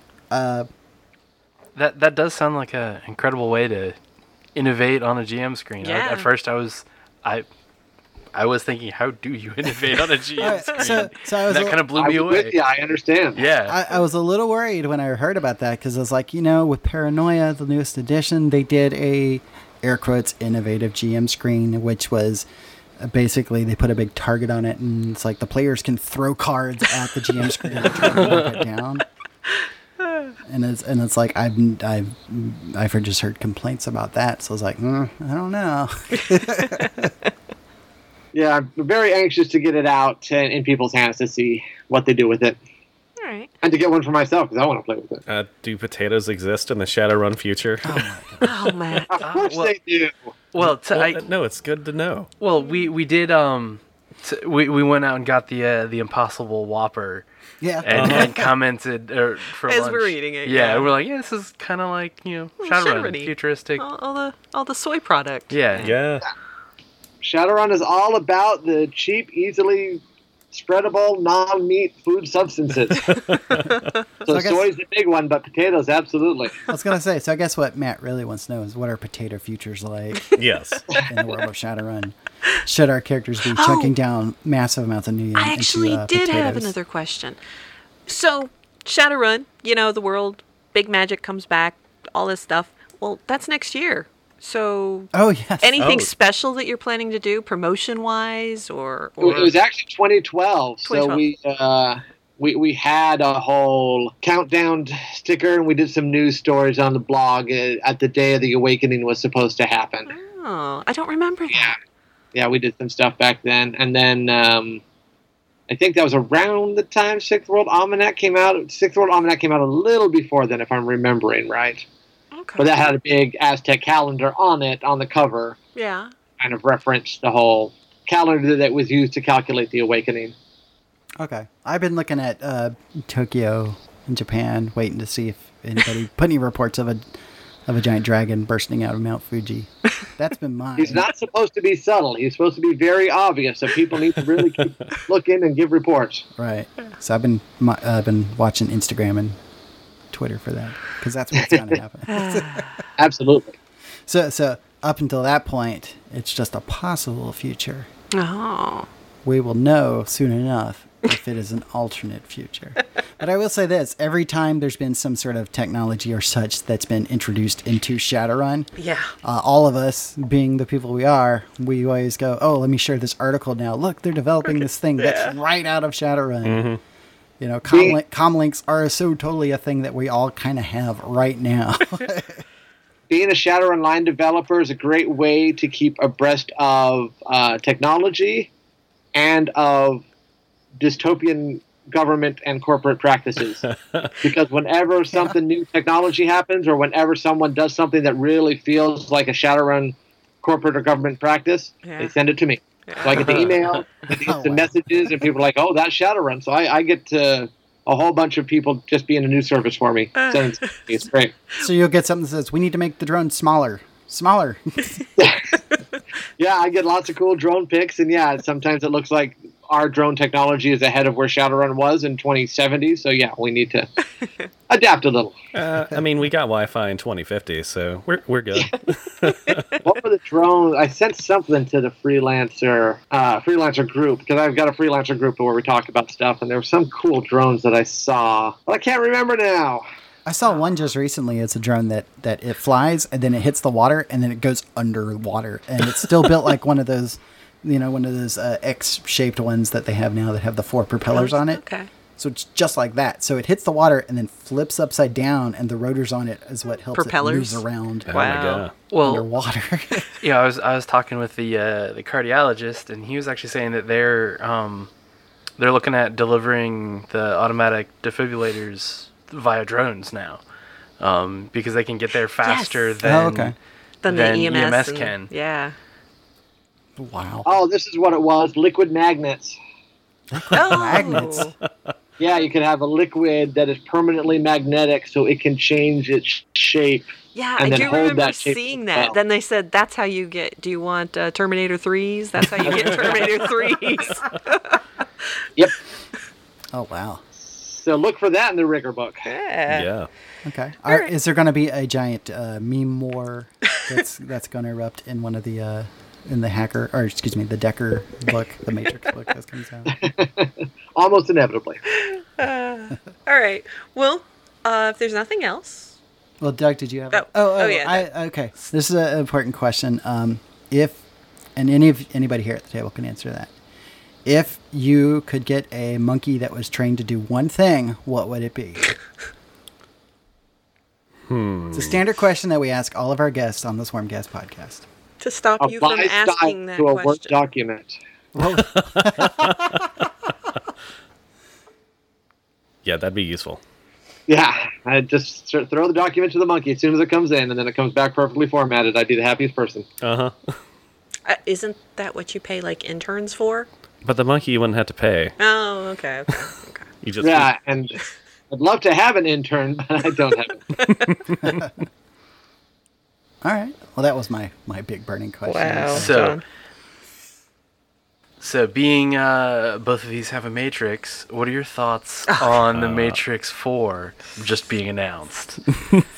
I, I am always excited to look for anything Matrix, so I'm willing to follow them where they go. You know, they, I'm not saying I trust them to always be good, but I'm I know the potential for coolness is there, so I'm happy to see it moving forward, and I hope it'll be cool. You can enjoy a bad movie just as good as a good movie. Sometimes that's true.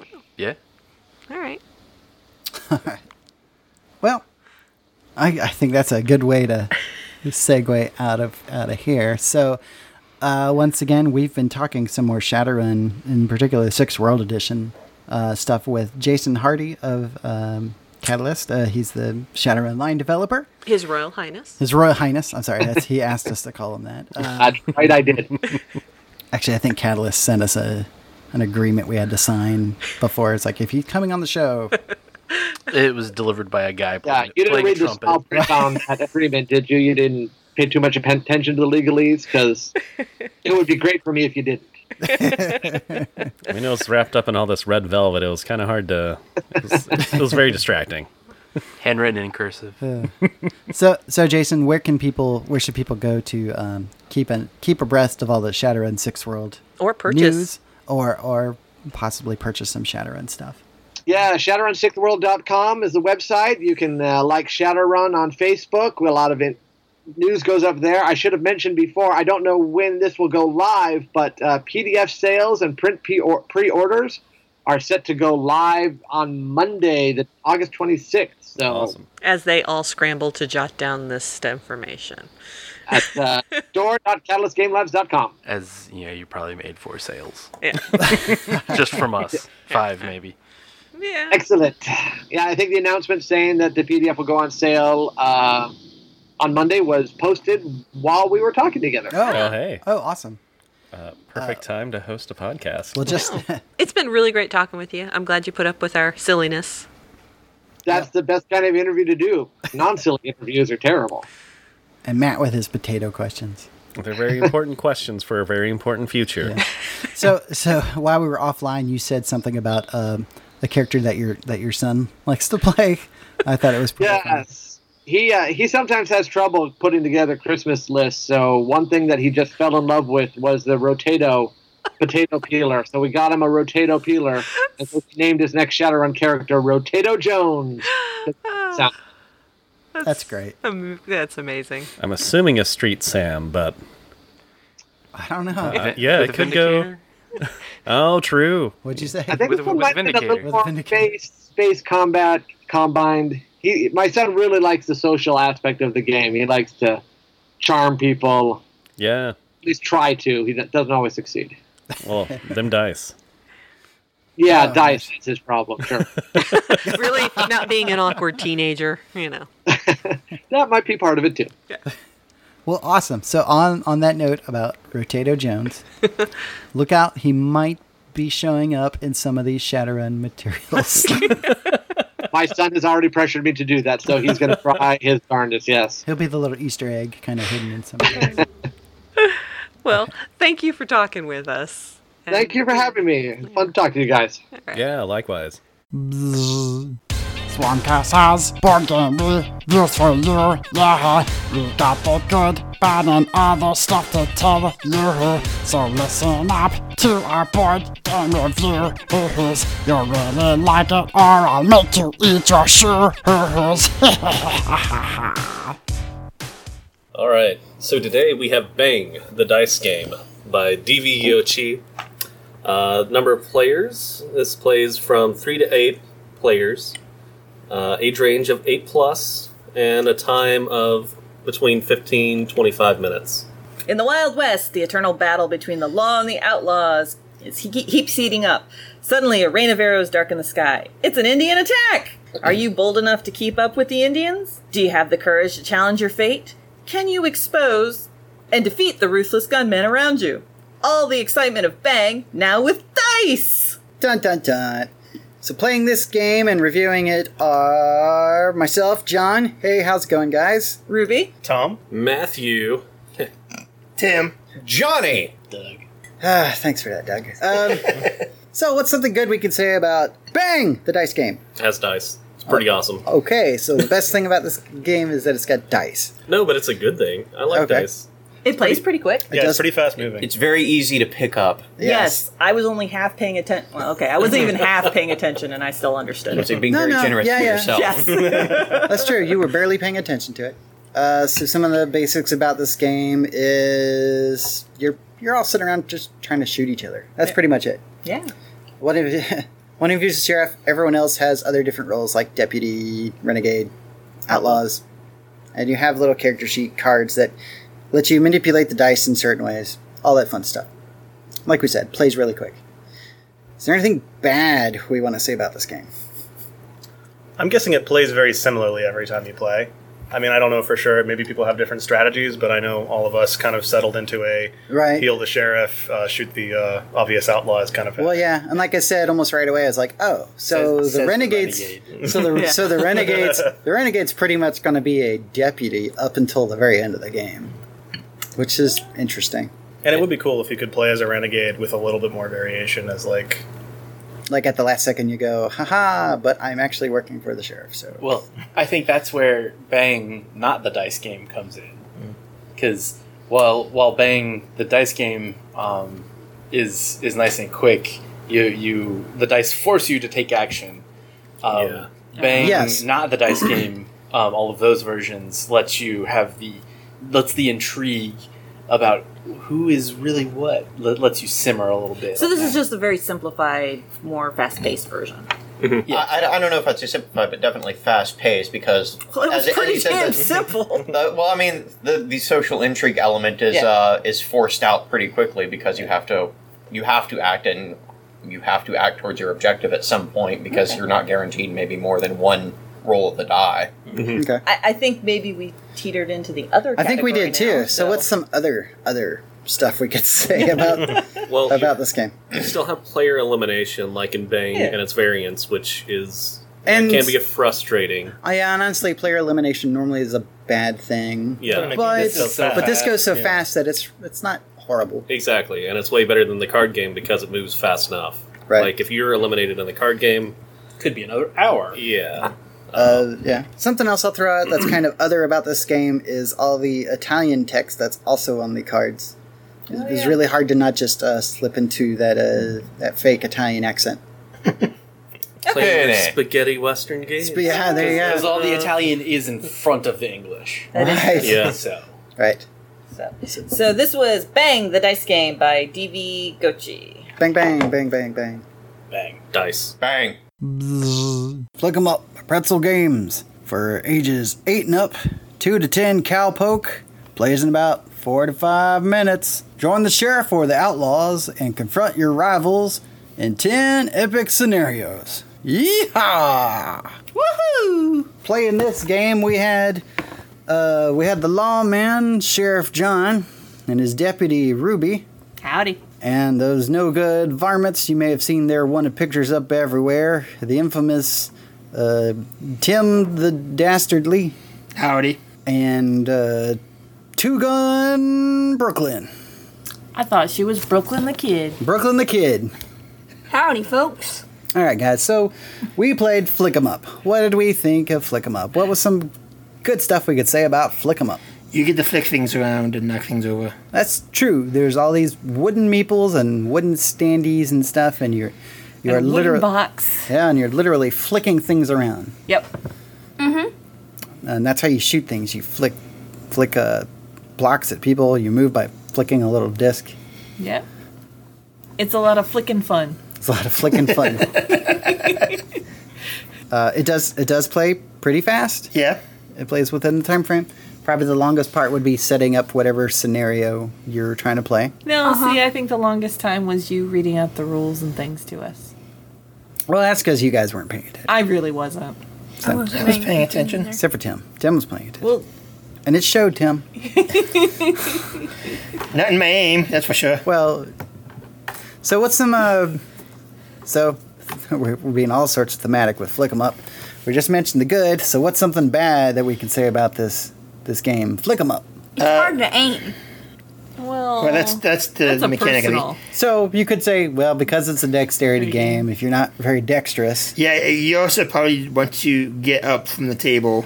So this isn't a necessarily a sit down game. That's yeah, true. you're moving around the table. that's true. This is not couch potato friendly. Yeah, it, it, it'd be more like pool, but Yeah, yeah, with yeah. fingers. Uh, take that how you want. Get out your pool fingers. It's time for Flick 'em Up. The other thing I can see that's kind of bad is there's a considerable about considerable amount of things to assemble and disassemble.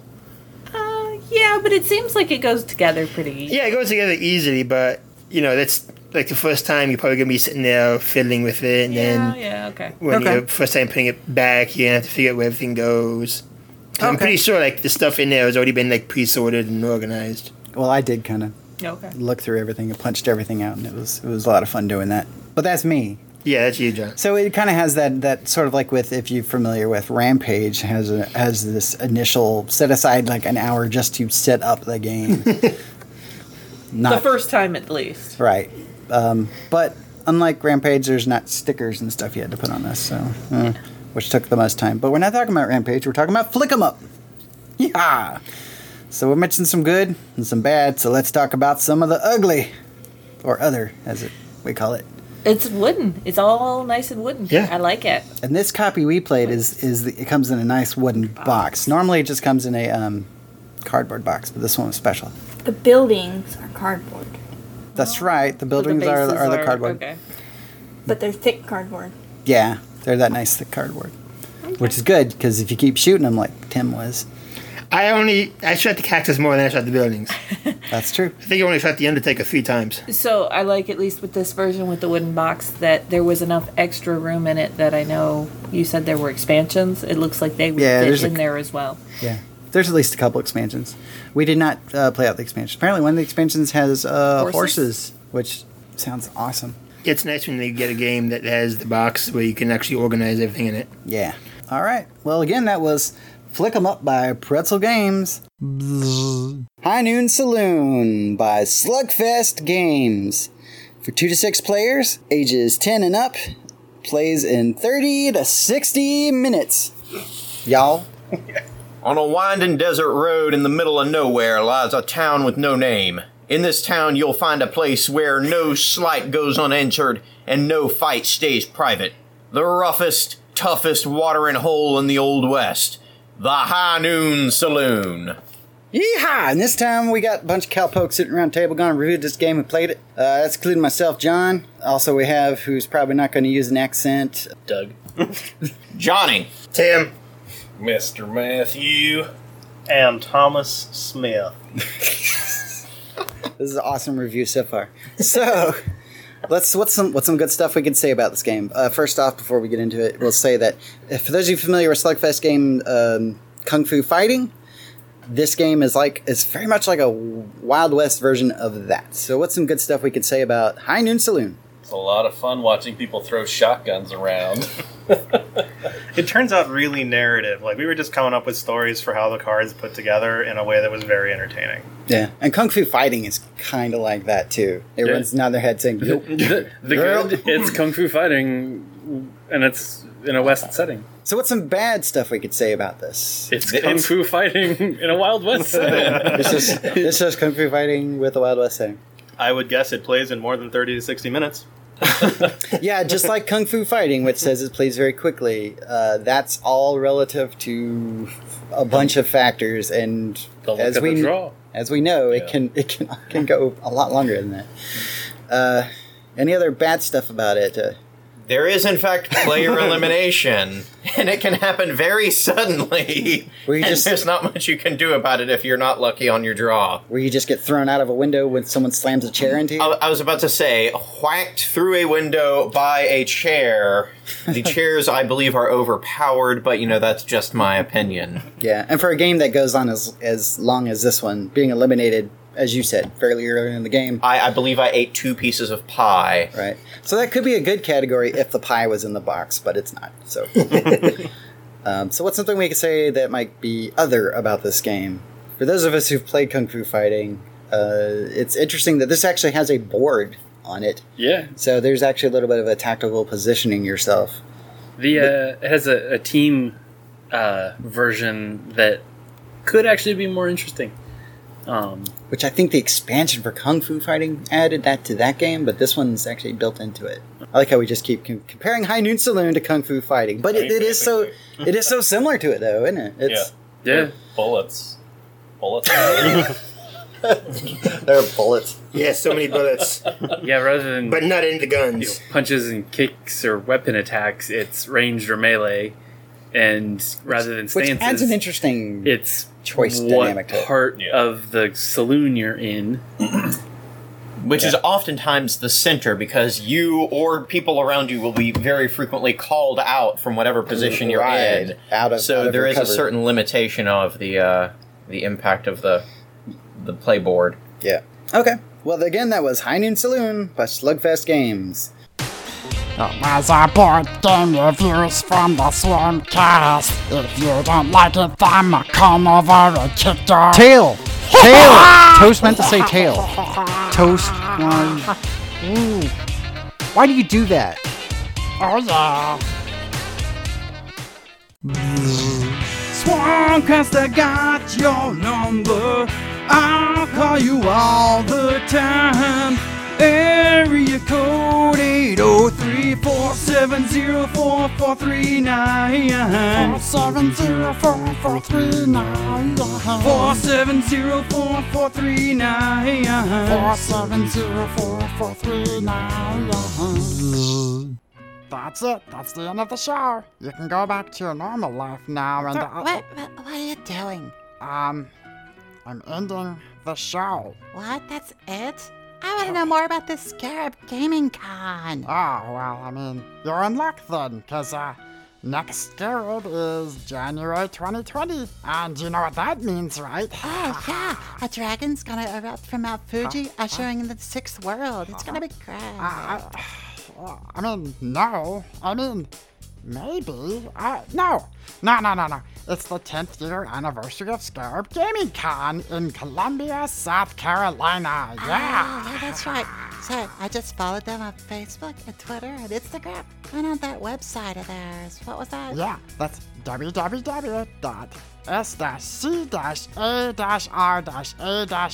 www.s-c-a-r-a-b.com. Yeah, with all those dashes. I, I see that it's Wow. going to be four days Friday through Monday, MLK weekend, and uh, January? Is that right? Oh yeah, and you should really check it out. I mean, there's let's see, board games from their extensive board game library. Uh, Featuring hundreds of games. Wow, that's a lot. yeah, you're right, it sure is. Oh, and there's lots of organized play RPGs like uh, D&D, Pathfinder, uh, some of that Shadowrun. I think you mentioned something about that earlier. Ah, plus plenty of open RPG gaming as well. So you can try out games like, I don't know, Savage Worlds if that's your thing, or Fate, or maybe even that Dread thing if you like Jenga Tower stuff. Oh, oh, so are those called unorganized play then? What? Ah, no. So, previous years we've had like the uh, Circle Tournament of Death run by that Randy Miller guy, and uh, the RPG Pharaoh's Challenge, as well as Artemis, the Starship Simulator. Oh. You know, I hear there's some exciting stuff planned for this year too. Oh, well, what about wargaming? And minis. I love minis. Oh, oh, sure. You know, we got 40K that's coming back pretty big this year, bigger than ever. Plus, uh, probably some WarmaHordes, and then there's Guild Ball. Uh, What, Guild Ball? Did you say Guild Ball? oh, yeah. I mean, just listen to this. Hey everyone, this is Pete from Rage Quit Wire. We got an exciting announcement. January 18th and 19th of 2020, we're going to be running a Guild Ball tournament at the Scarab Gaming Convention in Columbia, South Carolina. It's going to be Saturday and Sunday from 10 to 4 p.m. It's either going to be one large tournament or two smaller tournaments, depending on size and attendance. It's going to be $100 prize support per 10 people. So the more we get signed up, the more swag we get. Trophies are going to be provided for the champion of the tournament, best painter, and sportsmanship. It's only $40 for the entire convention weekend. That's a special price for Guild Ball players. If you are interested in registering, email pete at rage.quit.wire at gmail.com. Looking forward to having people sign up and rolling some dice and throwing some salt. This sounds so cool. How do I sign up for it? Well, uh, let's see. You can get tickets on Scarab's website, or you can find an Eternal member to sign up through for a special discounted price. Yeah. Oh, so how do I find one of those? Well, you can either set a trap with some dice as bait. I know a few of that would work out for like uh, that Richard Moore guy. Or you can shout out for one of them on social media. And they'll swarm you like uh, sharks, you know, but uh, in a good way. Uh, I'm not sure that's a thing, is it? Well, uh, anyway, thanks for listening to the Swarmcast podcast. Uh, you should subscribe to us and check us out on social media. Oh, let's yeah. see. Yeah, you're on Facebook, at Twitter, and almost on Instagram. I'll have to fix you up and get that set up on Discord too. Uh, that's pretty cool. Um, so anyway, subscribe to us through Podbean, Apple Podcasts, Stitcher, TuneIn, or wherever you get podcasts. And if you like RSS feeds, you can get us that way too. Yeah. Uh, thanks for not calling up iTunes anymore. So, music on this show is used with permission and lots of love from I Fight Dragons at iFightDragons.com, Ipsy Lars at IpsyLars.com, and that's Steam Powered Giraffe guys at SteamPoweredGiraffe.com. Oh, I'm gonna pick a ending song for the show this time.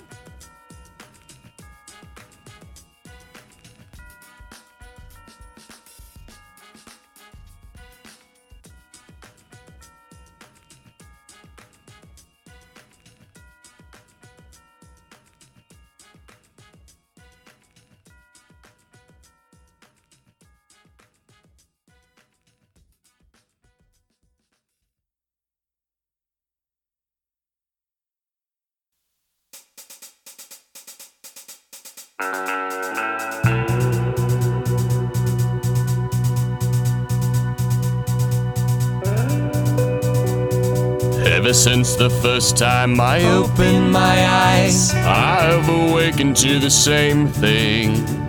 Other automaton friends, roughly built like me.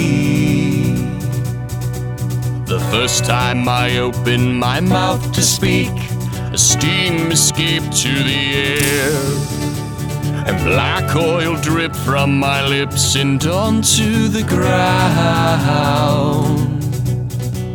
When daylight struck a chord with my photoreceptors, night greeted me with a sea of stars. Our eyes flash, a blues and greens through the night. It's just our automaton electronic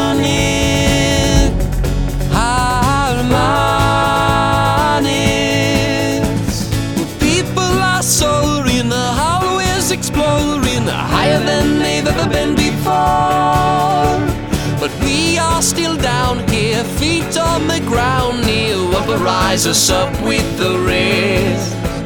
Our thoughts are quixotic, stark and robotic, mechanical in nature all the time. And pulses are firing in our head wiring, guiding all our actions and being. It's just our automaton electronic harmonic. I am not an unimaginable thing. My thoughts are tangible, though they're full of springs. I don't have the heart to send you untruthful words. My skin is cold to the touch and made from the earth. They say, oh, oh, it's so down. But baby, its sound makes your worries cease to pound. And oh, maybe it's alright. Cause baby, it fights for some time just to be held tight. And oh, maybe it's not wrong. Cause it sings a lovely song, one that drifts on for so long. And no, baby, let's not lie. Its eyes are alive and pointed up, shining right to the sky. It's just our automaton